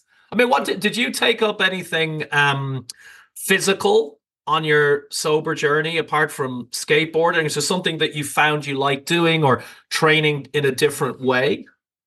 Yeah, walking. That's my number one thing. I love walking. Um, and it's a really, I, I think people don't think it's exercise because it's so easy to do in a way, but it's really great exercise. I hate exercise personally. I hate going to the gym. It's just not for me. Um, and I don't want to discourage people from doing it but um, so that's why I chose like impact sports or, or, or skateboarding because those were a little bit more my speed. But ironically, on the other side of that is walking. I I try to just get in you know 10, 12,000 steps a day. Um, and just purposeful walking, you know, like I take my dog out and we go, you know, in that sense, it's really easy. And I know that it's it it like I said, it doesn't seem like a lot of activity, but it is really good for you because here's what happens. People will go to the gym and they'll spend they'll uh you know go for one hour three times a week or whatever or maybe every day but it's still such a small part of their day. Mm-hmm. the rest of the day they sit down. Now i'm not talking about bartenders obviously. We work out all the time but they sit down the rest of the time. So in, in a way negating some of the benefits of the exercise where it, it, it might be better in some ways to just throughout the day do different activities you know? Get up in the morning walk your dog and the, you know instead of sitting all morning get up and do some stretching after about you know an hour of of uh, doing some work. Um, going to do a, some light yard work or or you know stuff like that. Those can be really great ways to move and that that's one way that i really enjoy doing it right? Breaking up my day with doing different um, movement. I just call it movement because I, I think exercise can also be intimidating to people. Um, and they think you have to go to a gym when you say that. Yeah. I mean, there's a guy, do you know guy um, Andrew Huberman? Yeah. Yeah, I heard him interviewed recently, and he's a big fan of walking. And unlike us, he knows why. he's you know he's done the research, and he said that you know he would often when he had to think about stuff, he would just walk around his backyard and walk and walk and walk. And if students wanted to ask him stuff, he'd say, "Yeah, come on, like walk with me." Yeah. Uh, and the deeper level of that is that we we think as we walk, mm. you know. And if you can go, you go for a walk, stick your your AirPods in, uh, and listen to Metallica or you could just think if you have a problem to solve. I don't think we do enough of that. Like just going for a walk, or indeed just in, if you have to sit down, sit down, stare at a blank piece of paper and think. We, I think we do a lot. We do a lot of stuff, but we don't think as much as we should. Yeah, I have to say that my favorite thing to do is think, um, which I, could lead me away from activity. But I love the walking part of it. I really, I really enjoy taking a problem um, and, and, especially something of an ethical variety and kind of like mulling it over in my head and just walking and thinking about different arguments. And um, my partner is a, a, former debate champion so i also have to always sharpen my axe um, otherwise i lose all the debates. So but but i enjoy thinking. I think it's really important and um, I don't know, I don't know where else to go with that. But I, I, love thinking. I don't, I don't know if it's for everybody, but but you know, like I, I read a lot. Um, I spend a lot of time. I still go to school. I mean, I'm 49. I'm still in school.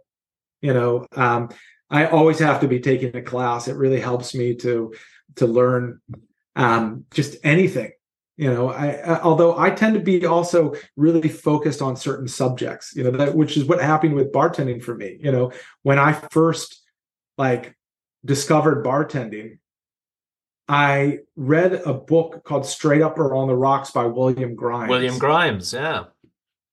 Um and I didn't know that there was this whole world of Dale DeGroff and all of that.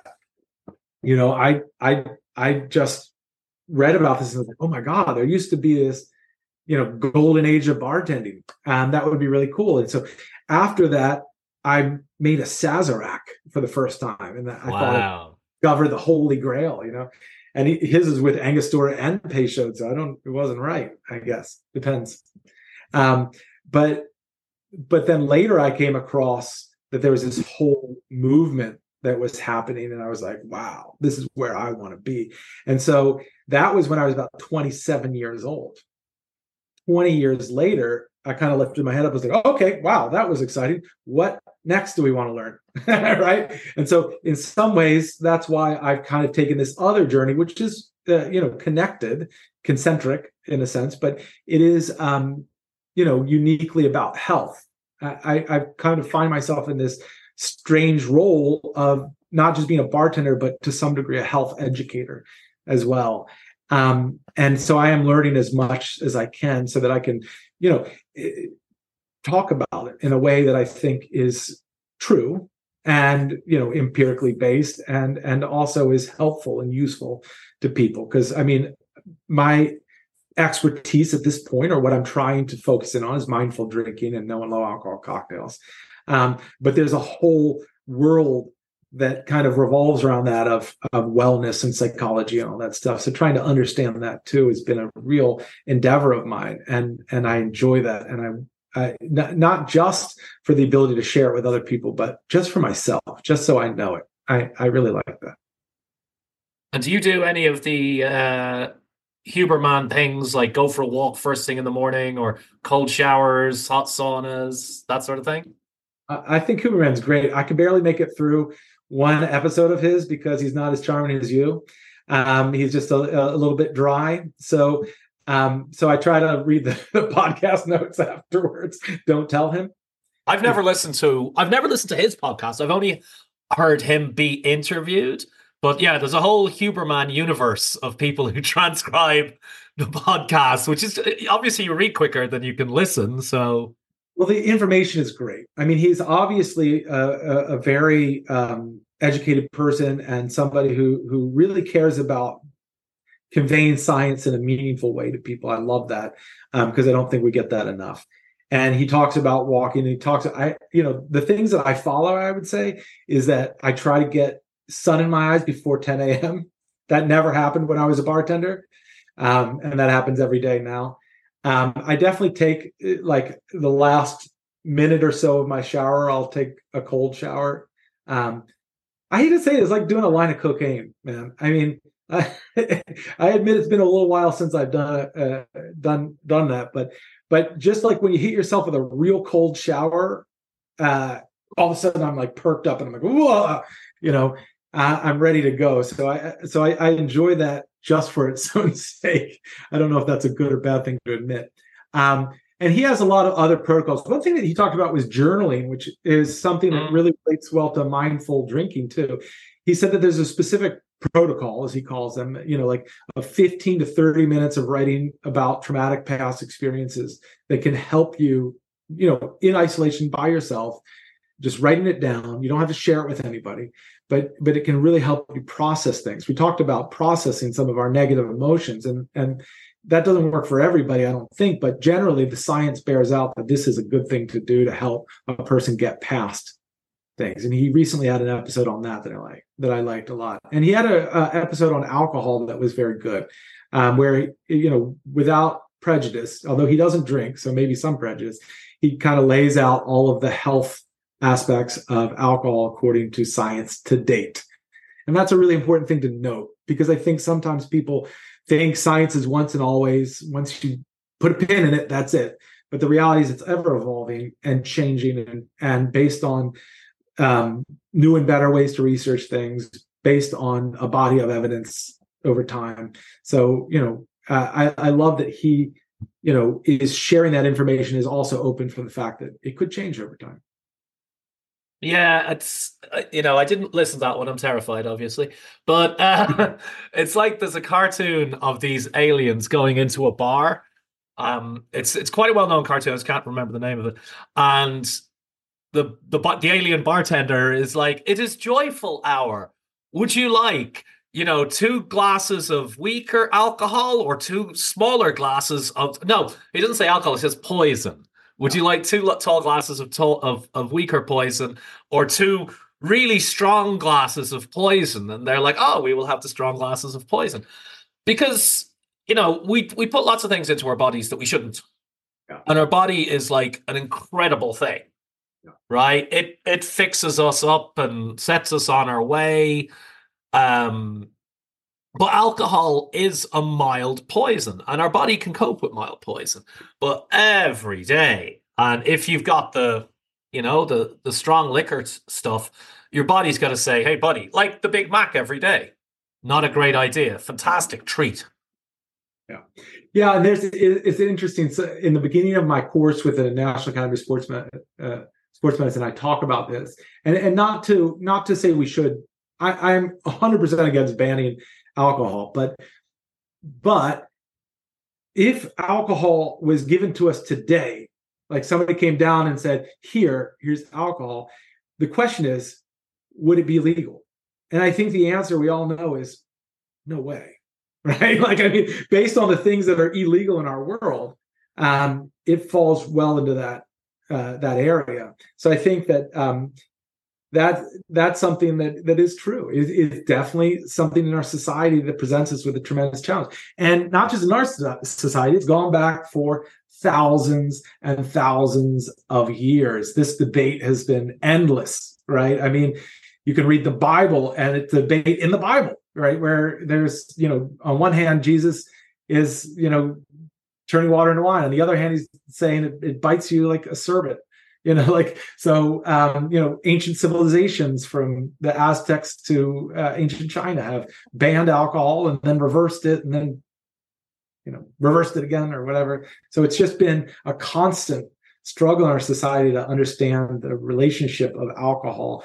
And you know i think i've come to the point where i realize we're never going to ban it and we probably shouldn't. It didn't really work out so well um, for us because the last time that we banned it um, in the United States, prohibition, a hundred years later, we had bartenders wearing suspenders and vests, and it was horrible. Yeah, was the, horrible. the long the long finger of uh, of repeal. Well, America, in its lovely freewheeling way, I, I think it was not just. Uh, the most recent it was also the last country pretty much to try prohibition because everyone every other country had tried it and it had failed and America's like, nah, we're going to do it differently here. Well, there, there's actually about I think there's there's less than a dozen countries that um, that ban it today. Um, you know, obviously a lot of Middle Eastern uh, countries, um, but it, it's still it's pretty much a failure in in the sense that people still drink there. People still have problems around it there. It's it's not something that's easily kept under wraps. It's easy well, it's, to. It's not, it, but it does alcohol enacts physical changes as well. Like you you have a drink and then your body's telling you, you know what the perfect accompaniment to this would be? Another drink. So then you have another drink and your body's like this is going great. We must have a third drink. Right? You're killing it, Phil. Right, right, Uh, because you're charming and you know and and everyone loves you yeah the, yeah. the the the things that you know alcohol has so many as you said, physical effects um, that are very powerful. Sometimes it's hard to really like tease them out because some of them might be really cultural based. But um, it, you know, there's this theory, and um, Slingerland talks about it a little bit about my uh, alcohol or cognitive myop- myopia or myopic theory. Yeah, that says that what alcohol really does is that it kind of centers us in the present in a way that it kind of all the externalities. You know, it, Slingerland says it, it, takes the the prefrontal cortex offline. Yeah.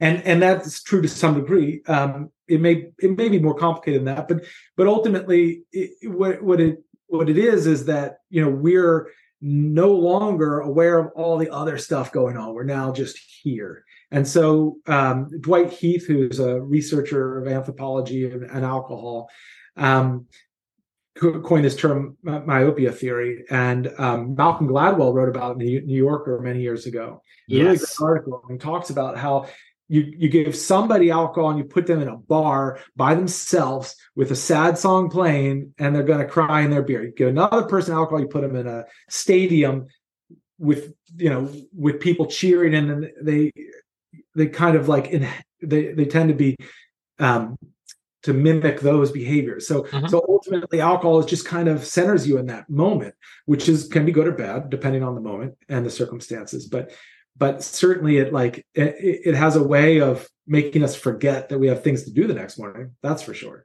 right Yes, it does. Is there anything that alcohol can't do? This marvelous drug, but there's a darker side to us. Um, Gladwell, uh, he wrote about this in his books too, um, and he was in, you know, investigating what it means to be blackout. And I had been in the industry twenty seven years before I actually learned what blackout drunk means. It doesn't mean you're passed out in the corner you are fully carrying on conversations, thinking you're being charming and witty, and maybe you are, but you have this cognitive myopia. You can only focus on the person in front.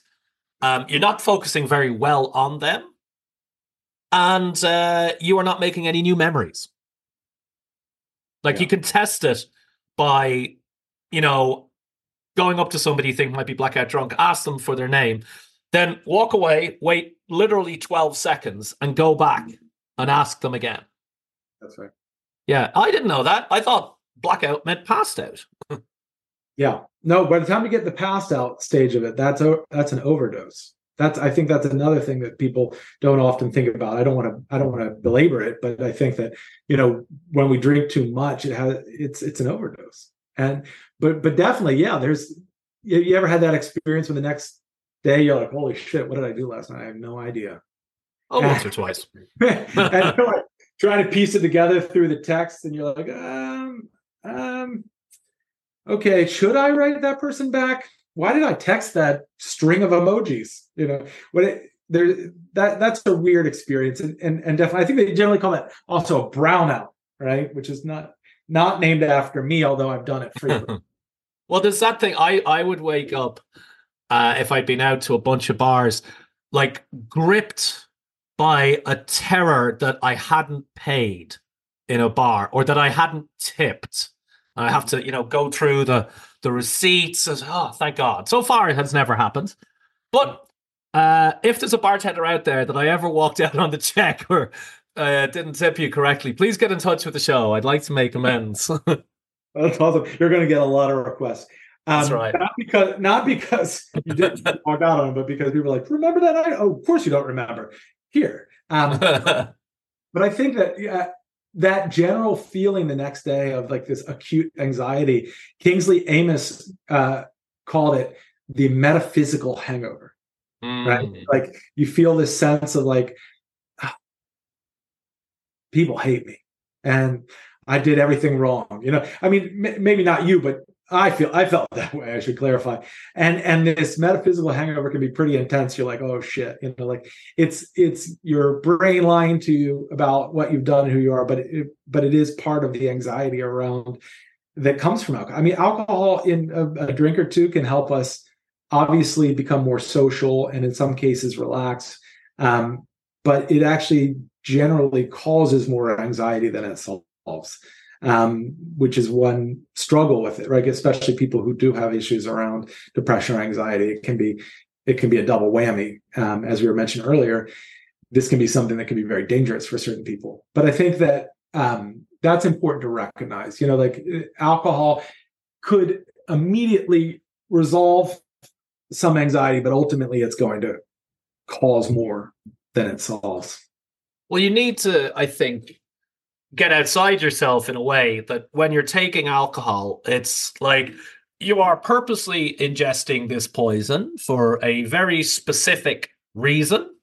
Yeah. Uh, you should be clear on the reason and happy with the reason. Uh, but you say at a certain moment, I'm going to want more. And then I'm going to want a Big Mac and some ice cream. And then I'll probably have some cocaine.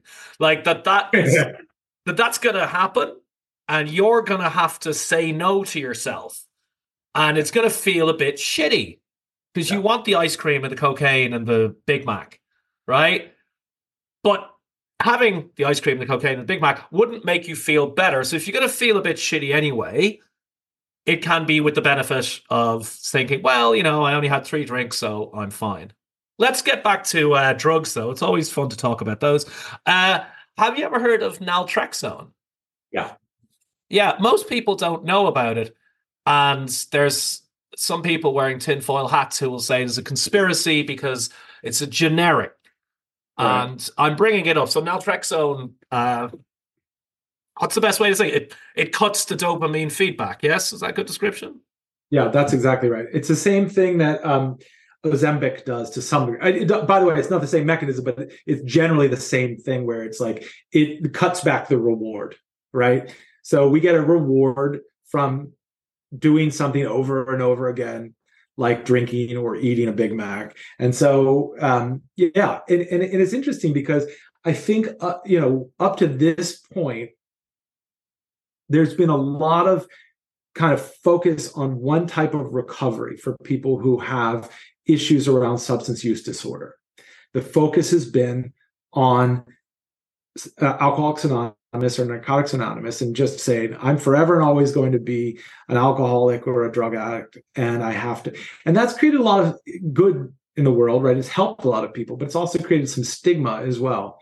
And so there's a lot of stigma. People are afraid to approach this because they think, well, that's it. For the rest of my life, I'm going to be labeled as an alcoholic and I have to like you know drink shitty coffee in a basement and share with people every day my problems and that's not true for everyone right? A, a, a, good portion of people and this is not advice but this is just what exists out there is a good portion of people recover on their own. Um, and uh, uh, people like myself we find other ways we have other recovery stories but i recovered but i'm not in recovery right? So i don't i'm not going to always carry a, a, flag of being an alcoholic even though i had alcohol use disorder. Um, and that's a little bit going back to that idea about therapy for sometimes sometimes people need therapy for life and sometimes people need it for um, a few sessions and that's enough and i think that that's the same to some degree with substance use disorder um, and sometimes you need medication which is what you're talking about as well and there is medication out there. That's one of them. And it's really important to know because somebody who's sitting there listening, just like one person maybe, and that's enough for me, is sitting there going, how am I going to deal with my life? Right. I, I drink too much or I, I uh, do too many drugs and I need to make a change, but I don't want to go to an alcoholics anonymous meeting right you know it sometimes it's a totally different approach works for you and the most important thing though is to reach out and get help right to go to uh, your physician or a therapist or even if that feels uncomfortable a peer who has some experience in this like somebody who has gone through recovery and you know asking advice um, because i think that there's a lot of different approaches uh, and those are it's really important to explore this approach. That's one of them. There's this company that a friend of mine um, who used to be a regular at um, the Columbia Room, which I, I, don't know if I caused his problem, but he uh, he he was kind of dealing with you know drinking too much, and he found this medication that really helped him, and now he is what a mindful drinker. But he founded a company called Oar Health, O A R Health, and and they um, you can prescribe it online basically. You talk to one of those people. I don't by the way i don't get any money for this so I'm, this is not me plugging um as somebody oar health yeah. Yeah. No, so, well, i don't get an affiliate link for it um, but yeah. but it's really cool that uh, jonathan hunt glassman I, I really cool that he he is putting that out there because it's helping to expand the uh, options for people to recover. Because i do want to clarify something. I think you know when we when i talk about mindful drinking and i talk about recovery they are two different things to me. Um, even though they exist on a spectrum so does light and dark right? So i think that the fact is mindful drinking is when we're dealing with things like peer pressure and um, habit and conformity. And recovery is when we can't do it alone right? When alcohol or other substances have become such an issue in our lives they're outsized you know that they are changing things that we don't want changed.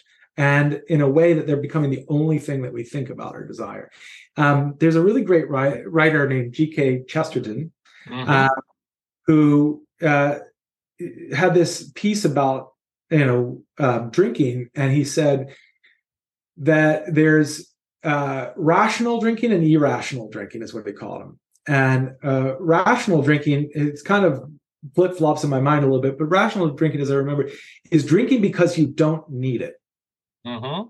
right? Which he calls the ancient health of the world. And drinking, irrational drinking, is drinking because you need it, which is in his mind the path to ruin and death, which is probably not inaccurate. Um, but but I love that distinction. Uh, if you need something like alcohol or cocaine or other substances, then it's become a problem. If you can live without them and it's simply um, an addition to your world, to your sensory enjoyment, then that's something altogether different.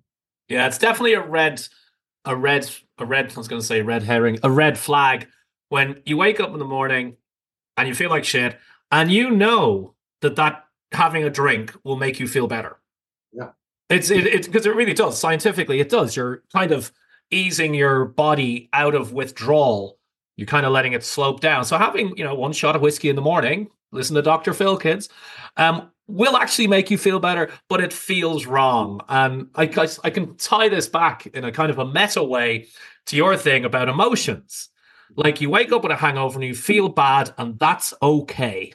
Right. Like revel in the badness of it. Take a cold shower, go to the gym, have some spicy food.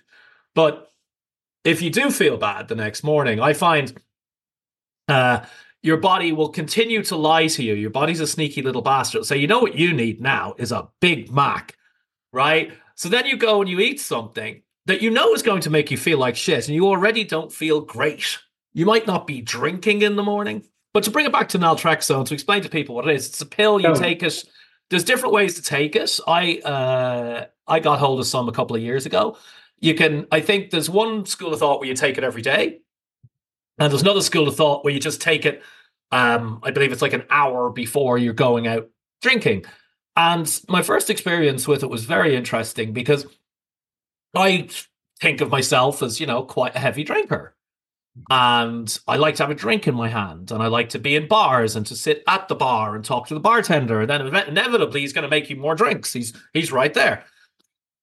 And I had a cocktail, and an hour later, I noticed that I'd only had one sip from it. Huh. And, I would normally have had three cocktails and a shot in this space of time. And there's undoubtedly a degree of um, placebo effect going because you know you're taking this thing that is supposed to you know cut this so you don't get that dopamine rush from the first drink the the first drink of the day is no longer quite as pleasant so therefore you don't finish it yeah and it's a generic it's very cheap um, the reason I wanted to bring it up, it's and you mentioned it already. It, it it does operate in a similar fashion to Ozempic and uh, all the other, I think there's a, a version of Ozempic called Moon, Moonjack or Mount Jack or something like that. Um, but apparently, people who take Ozempic for weight loss, they in it, it cuts the feedback loop, the pleasure you get from alcohol. Uh, they're drinking much less too. Yeah, yeah, that's one of the effects that they've noticed on it. And and I just want to clarify, I'm not suggesting anyone should take any of these things without medical supervision. I think it's really important because, and I say this, is because I've become to some degree a health educator. Um, I try to stick within my wheelhouse and make sure people are clear. I, I don't know what Ozempic does. I've never taken it. I've never prescribed it. I've never, you know, so, but yes, ultimately that's what it does. And, and that's, that's interesting. I mean, it really is a kind of funny thing when you step back and you realize that some of the things you do are not you doing it right in the mm-hmm. sense that obviously our brain is us so i want to qualify this to some degree it is you but it's automatic right it just happens and you're down several drinks or a bottle of whiskey from me and and you're like oh i didn't i don't even i didn't even know that I was going here, but here I am. And so I think that's a really important thing to change. Uh, you know, I don't, when I tell people I don't really advocate for abstinence or moderation, that's the thing that I'm a little bit more concerned about is this like when it just all of a sudden slides into somewhere we never intended to go. Um, and I'm concerned about for me and I'm concerned about for other people because it's very easy, especially in our industry, right? Because I used to get off at four o'clock in the morning and then I drink till 8 a.m. And then I'd go to sleep and then I'd wake up at 3.15 and I'd make it to my shift by four o'clock if I was lucky. And that was this sort of um, vampiric lifestyle that um, was not very good for me. And I'm glad that I was I, I glad for some of the experiences I had because they were really fun. Um, but I'm also glad that I made changes in my life that I don't have to, you know, suffer some of the health um, problems that I did then. Well, there's uh, actually just reminded me of a lovely story about uh, Shane MacGowan uh, that I saw because obviously the the radio waves have been filled with memories of this guy. By the way, he made it to 65. Remarkable. Oh my god. Yeah, him and Lemmy from Motorhead made it way farther than anyone would have suggested. Which, which just to say that alcohol will not immediately kill you. You know, that's for sure. Oh, that's that's the problem. But anyway, it was Keith, Kiefer Sutherland was in a pub or a hotel, and he was having a drink and fell into conversation with Shane McGowan, and they argued quite badly. And McGowan went back and joined his friends, and Kiefer Sutherland goes over to the bar and stays and has a couple of drinks and a couple of drinks after that.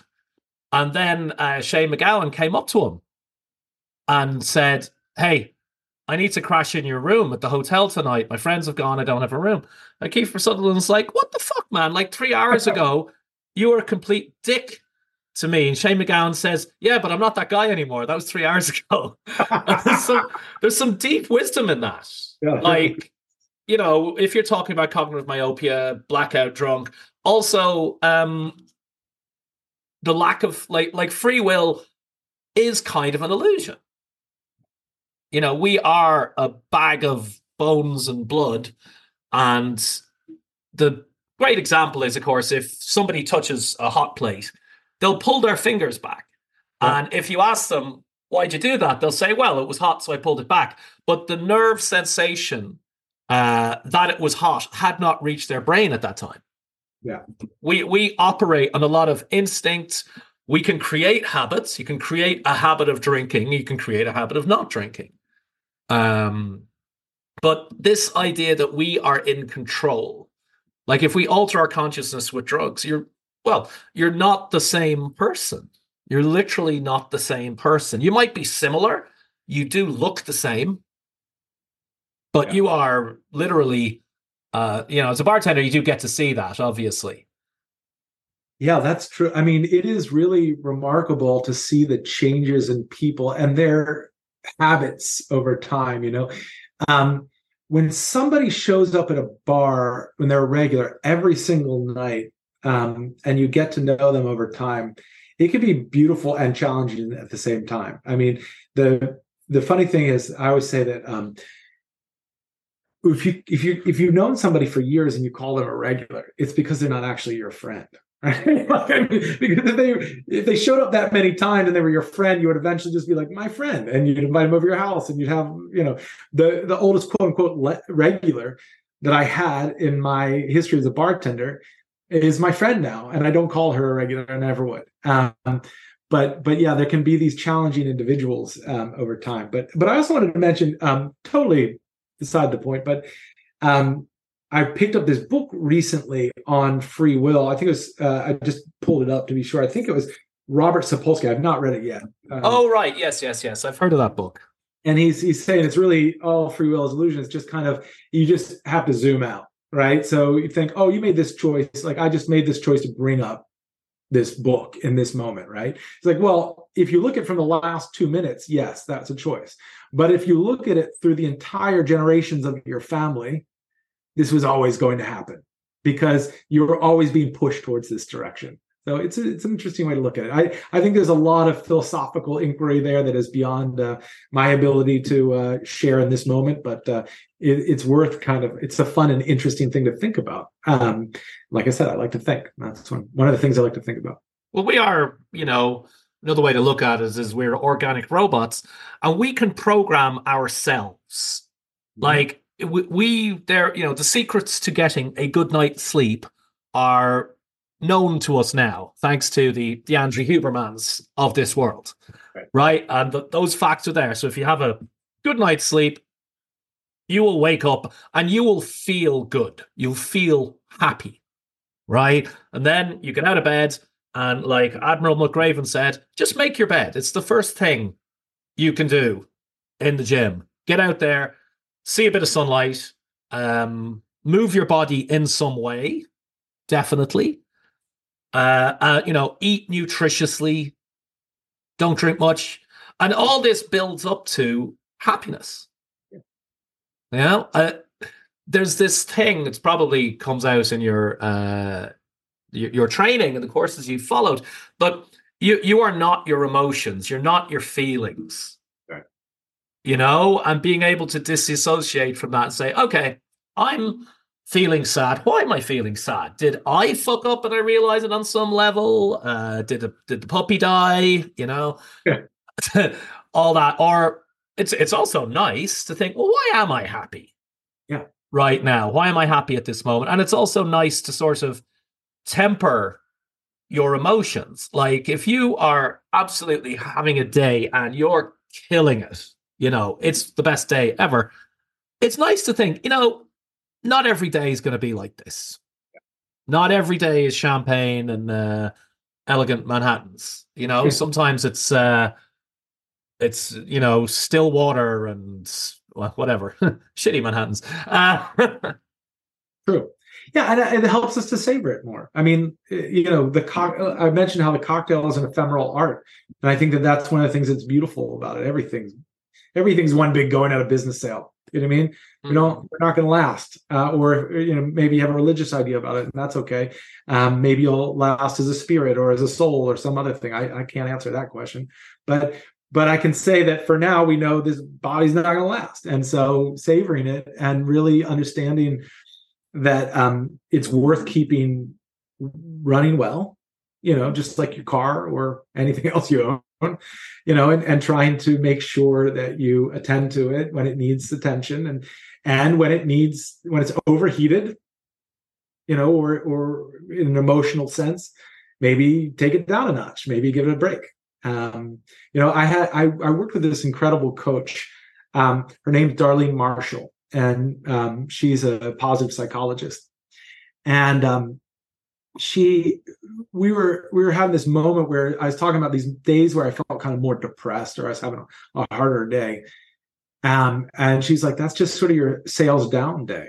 You know, like uh, it happens with ships too. And sometimes you have sails up and you're you're going, and sometimes you take them down and you retreat to the, you know, to the um, below the deck and you read a book. You know, and or you you know tie some ropes or whatever sailors do. I don't. You can tell I'm not a sailor.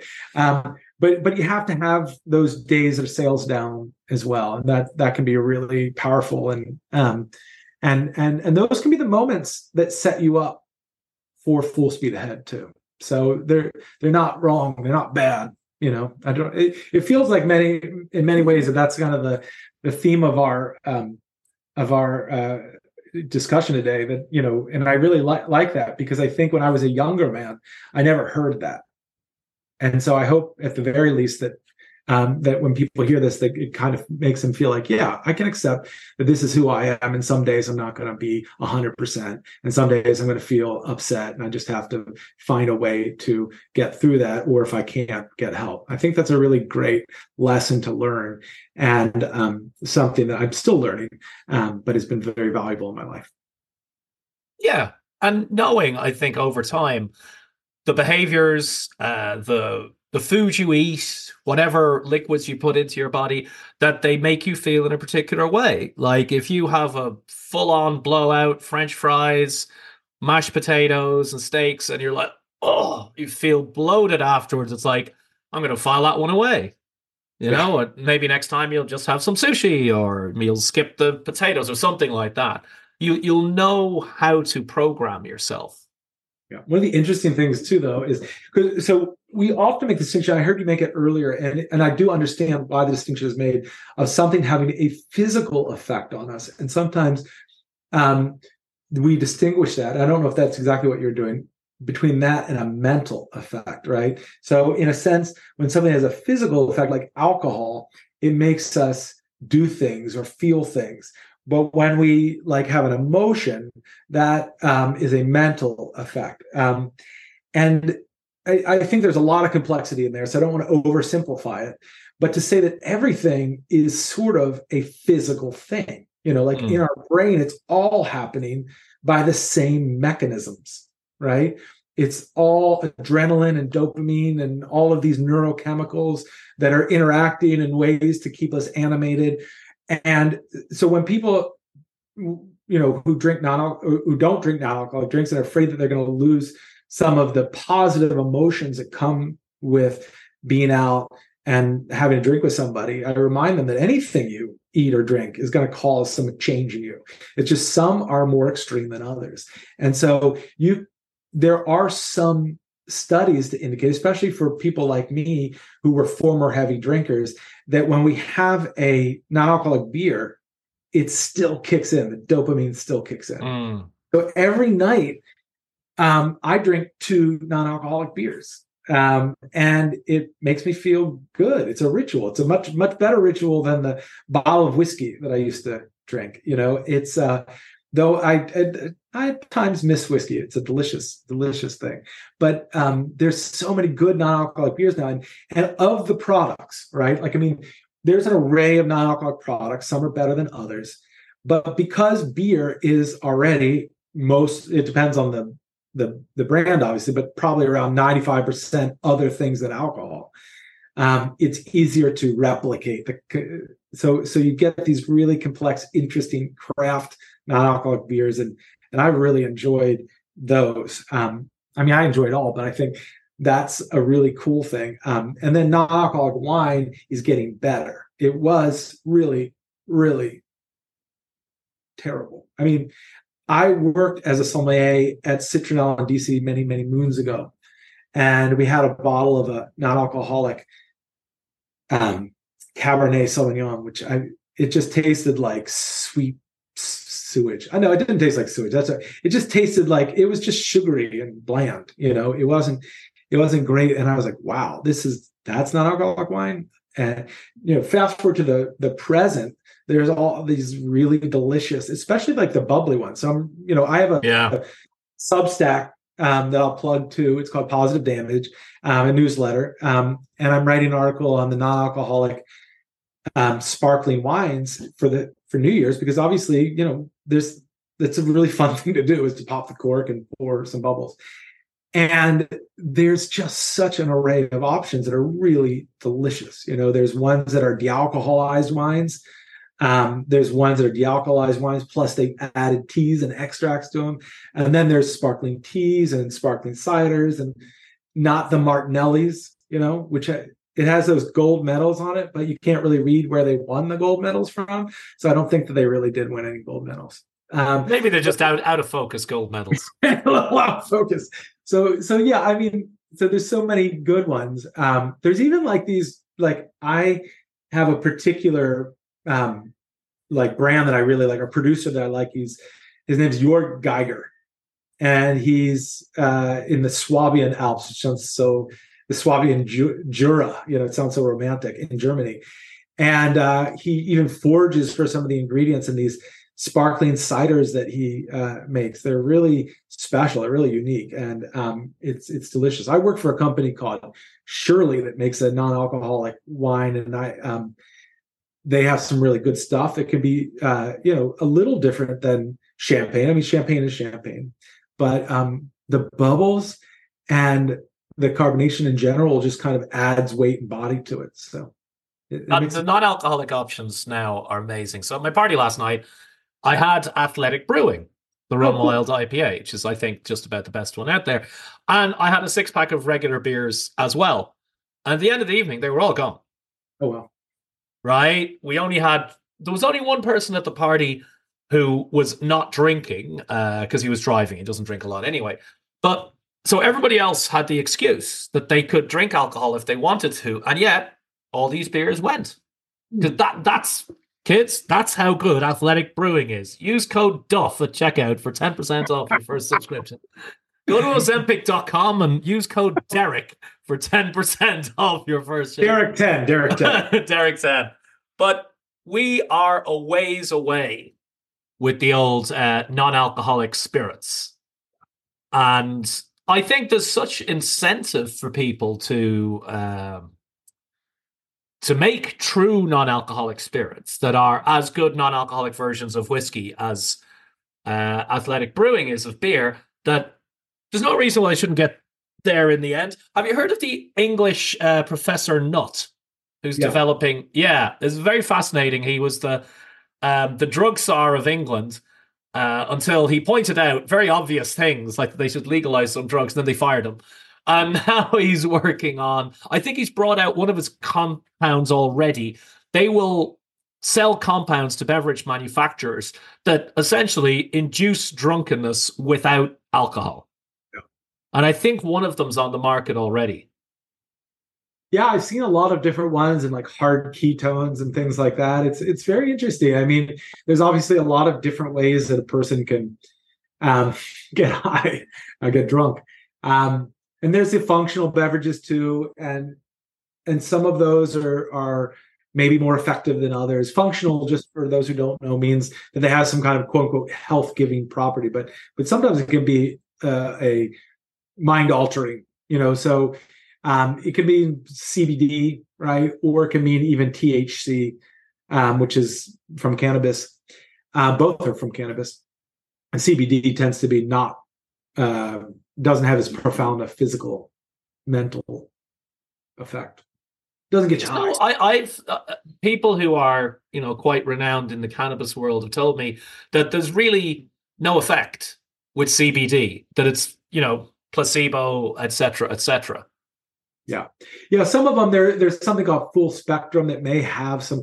I don't really. I cannabis expert. I'm not, but I do know that these functional things that some of them work and some of them don't in the way that they say they do. Obviously, some will have like lion's mane mushroom. You're like, oh, that's great. That's going to give me more focus. But then you read the studies that actually exist out there, and you need a whole lot more to, over time. Um, but recently, I had one by Three Spirits called Nightcap and I made a Sazerac out of it. I called it a night caparac, which there we go. Still got it. Got to have the puns ready. Um, that's what being a bartender really is, just having a, a ready ready supply of puns. Yeah. Um, but the night caparac was really really good, and it like immediately put me to sleep. So I have to say, it's called like it's, it's like a calming one, and it has all this stuff like ashwagandha and lemon balm, and I'm pretty sure it's the lemon balm because I think lemon balm is the real deal. Like I never knew that, but that stuff will put you to sleep. Um, and various other compounds that are good for theoretically for sleep, but it, it worked for me. I was very, very sleepy afterwards. Yeah, I mean, there's there is that thing that the non-alcoholic spirits that are out there. There was a lot of money chasing them for a long time there, and almost all of them are privately owned. So we don't really know if they're selling as well as people say they are. This is obviously prime season. Everyone's going into Boisson, getting a bottle for you know drunk Uncle Andy, uh, or you know sober sober Auntie Jane, along with my book, along with Derek's book Mindful Drinking and his forthcoming course with the NASM. And don't forget to subscribe to his Substack. Uh, Derek 10 for 10% off your first rituals order. Uh, yeah, but then the reorder isn't happening. Yeah, yeah, I, I think that the there's a lot the the non-alcoholic spirits are are greater challenge because you gotta you gotta do some things to them to make them taste in a way, and and sometimes you have to just accept that they're going to taste differently. Um, that's one thing that I try to set people's expectation with is that you're going to be able to make a good drink, but that drink might not be the same as uh, a drink with whiskey. you know, even if it says quote unquote whiskey, which is why some people really prefer non alcoholic spirits that are completely different. They're not analog, right? So they're not like a, a gin or a whiskey or quote unquote tequila. Um, and I, I appreciate that because I think that that does make sense.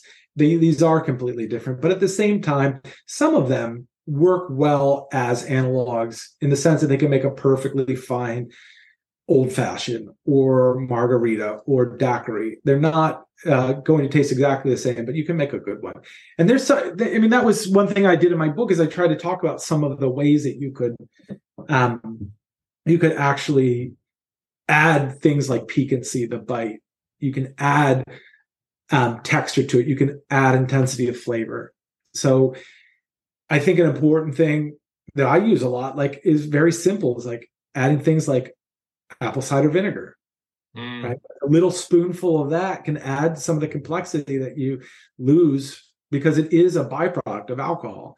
Then you have like I'll add aquafaba or some people do egg whites, either one that adds that texture to it. And salt tincture can also add mm. some. For instance, I had a cocktail called the pinch hitter, which is really just lemonade, um, which is kind of funny because that's what we were railing against. But um, people who just have lemonade for their non-alcoholic options. But by adding apple cider vinegar, salt tincture, um, aquafaba to it, and ginger syrup, all of a sudden it, it, actually is a very complex, interesting drink and a pro, sort of prototypical sour. Yeah, there's great interest in the non-alcoholic spirits, but I think like any somebody once described alcohol as it's a party, uh, but it you know you, you have to bring the party. It doesn't bring anything else to the party. You're wherever you go, there you are. These are not magical things yet. You have to enhance them, but maybe that enhancement is part of the enjoyment. If you invest a bit of time and effort and thought in, I hate the phrase, but crafting a better non-alcoholic beverage, um, all things being considered, you should enjoy it more in the same sense that you should enjoy a meal you've cooked yourself.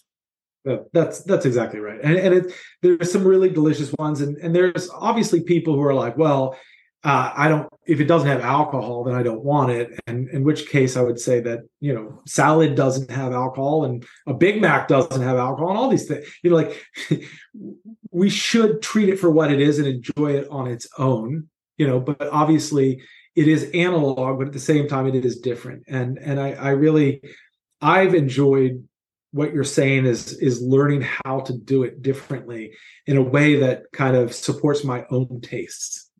So I've even made a, a non-alcoholic martini. My favorite drink, my favorite cocktail was a dry martini, 50-50, orange bitters, lemon peel, discard, you know, express discard. Um, a very um, highfalutin martini. Um, and I've found a way to do it for me with non-alcoholic products too and i really enjoy it. And that i think is surprising to some people because they usually think about it as merely like juice and sugar. But there are ways to do it. There's a, a vermouth uh, actually they call themselves aperitifs but they're like a vermouth that, that's really good called Roots Divino have you ever tried that? I have seen it. I don't remember trying it. It's good. It's uh it's a greek company. They make liqueurs as well. They make a mastica liqueur, um, and they make these non-alcoholic sort of vermouths. They have a rosso and a bianco, and they're they're awesome. Um, so I use that and I kind of reverse it because the gin, even though it conveys the juniper, is a little thinner than actual gin, the non-alcoholic gin. Um, so I'll use Monday non-alcoholic gin, but I'll do two parts of the vermouth and one part of the gin. Um, and then I add some apple cider vinegar. I add a little bit of olive juice to it, um, which actually really, you know, adds salt, adds uh, a little bit of weight and texture to it, um, and orange bitters. And now I have non-alcoholic bitters as well. That all yes. the bitters, really good company. Yeah, top stuff. Well, look, dry January is coming up. There's going to be a lot of partying in between now and then, so people should pick up your book and check out your Substack. Um, for somebody who wants to uh, not drink for a day, a week, uh, maybe all of January, what would be your top tips for day one? Mm. Yeah. Oh, that's great. So I think that the, the the most important thing to do is do some reflection before it happens. Um, so let's start with day negative two or something, um, because I think that those what you can do is you can sit down and reflect on how you want to feel. Right. So what? Why are you doing this? You know, is a good question because I, I, I do appreciate the trend, and I think that that's cool. But if it if the reason is only because my friends are doing it, then it's not really it's not going to you're not going to stick to it. But if, if the reason is because I really want to see how I feel without alcohol, and and and then reflect on well, what do you think's going to happen? How do you think you're going to feel? Those are always really good exercises to do. Is to sit down beforehand. But then on day one, to make sure that you've planned activities uh, that will support what you're doing. So as you said, I think there's plenty of time to go to non-alcohol, you know, get non-alcoholic drinks and athletic beer at bars and stuff like that. But maybe day one is the day that you um, you know, go for a hike, right? I mean, nature has a wonderful effect on our mentality. And um, you know, a long hike can be semi-challenging and you know, you're not quite running a marathon. That's a really good thing to do. and, and, and obviously you have to cater it to what you like. If you hate going outdoors, then that's not the right answer for you. But um, I think that's really good. I think getting support from friends. So if even though you shouldn't do it just because your friends are doing it, if your friends are doing it too, saying, "Hey, why don't we be accountable to each other? Why don't we share what's happening and how we can do it?" And and maybe on that day one we get together and we play Uno instead of going to the pub. You know, like I play a lot of Uno now because my son likes it. So that's my example. Uno might not be the game for you. Maybe you want to play Fortnite. I don't know. Like whatever the hell you want to do. Uh, ask your doctor if Uno is right for you. exactly. I get too competitive, so I don't know if it is. Um, it might actually be bad for me. But but I think that like yeah, finding those those activities on day one that'll help kind of keep you oriented. Maybe go to a movie a movie theater that you know doesn't serve alcohol you know things like that would be really a positive way to do it and then as time goes along look at that acronym the replace avoid temper and elicit help you know where you can replace it like if you enjoy a nightly whiskey maybe the night caporac is is a example of something you can drink instead um, if you know that you have a wedding on a certain day you know maybe you give yourself an off night too maybe say, all right, look, I'm going to take one week off, but on Sunday night, I'm going to a wedding and there's no way that I'm not going to be able to drink. Fine. You're setting the rules. Don't worry about it. Just enjoy that night. And then the next day, start again. Um, you're not losing anything. I think that that's those are all really helpful ways to go about it. Um, and, and activities in particular. Yeah. Because it's amazing how much free time you have if you stop drinking alcohol. like, holy shit. Like and money, yeah. Um, so there's also dryish January. So there's a um an there's an app called Sunnyside that um I did have an affiliate link at some point, but I don't know what it is, so I can't tell you right now. But they they um it's like you follow this program and they send you texts and check right. in. Yeah. So it's like having somebody to support you. I mean, I think it could be really useful if that is helpful to you, you know. So so I think that like that's another way. That's that illicit help, right? So just kind of looking at that acronym and finding different ways to replace avoid temper or, or or get help i think those can those can be definitely ways to support your goals but but also go easy on yourself you know, just remember that it's okay. You're setting the rules, do it at your pace, do it the way you want. Um, and don't feel like you have to do it the exact way that somebody else does it. Yeah. Now that's a great acronym, right? I find if I want a drink on that first day or the second day or the first week, I I go and pour myself some kind of drink, not alcoholic, but you know, and it's silly. Like my body's like, no, Phil, what you need is whiskey. So, and I've got a glass of heavily carbonated soda stream water. It does the trick. There's yeah. lots, lots of decaf is consumed in the Duff household uh, in January, and you know, sitting with that feeling like, okay, I want a drink, um, but I'm not drinking alcohol today, so well, that sucks. On the other hand, if I have one drink, and I say this from great experience, I will want another. So if I'm going to feel like things suck, I might as well not have the first drink. that's right. Yeah, that's fair. And and there's other things. So you know, I tend to think that the the ways that we um, use alcohol are around you know celebrating, around um, connecting with other people, sometimes around you know religious experiences, um, and connoisseurship too. So if you're like a connoisseur and that's your thing, you really like, and I know that's you and I, we both really enjoy like an excellent scotch or something like that, then it might be that you channel that into something else for the month. So for instance, tea.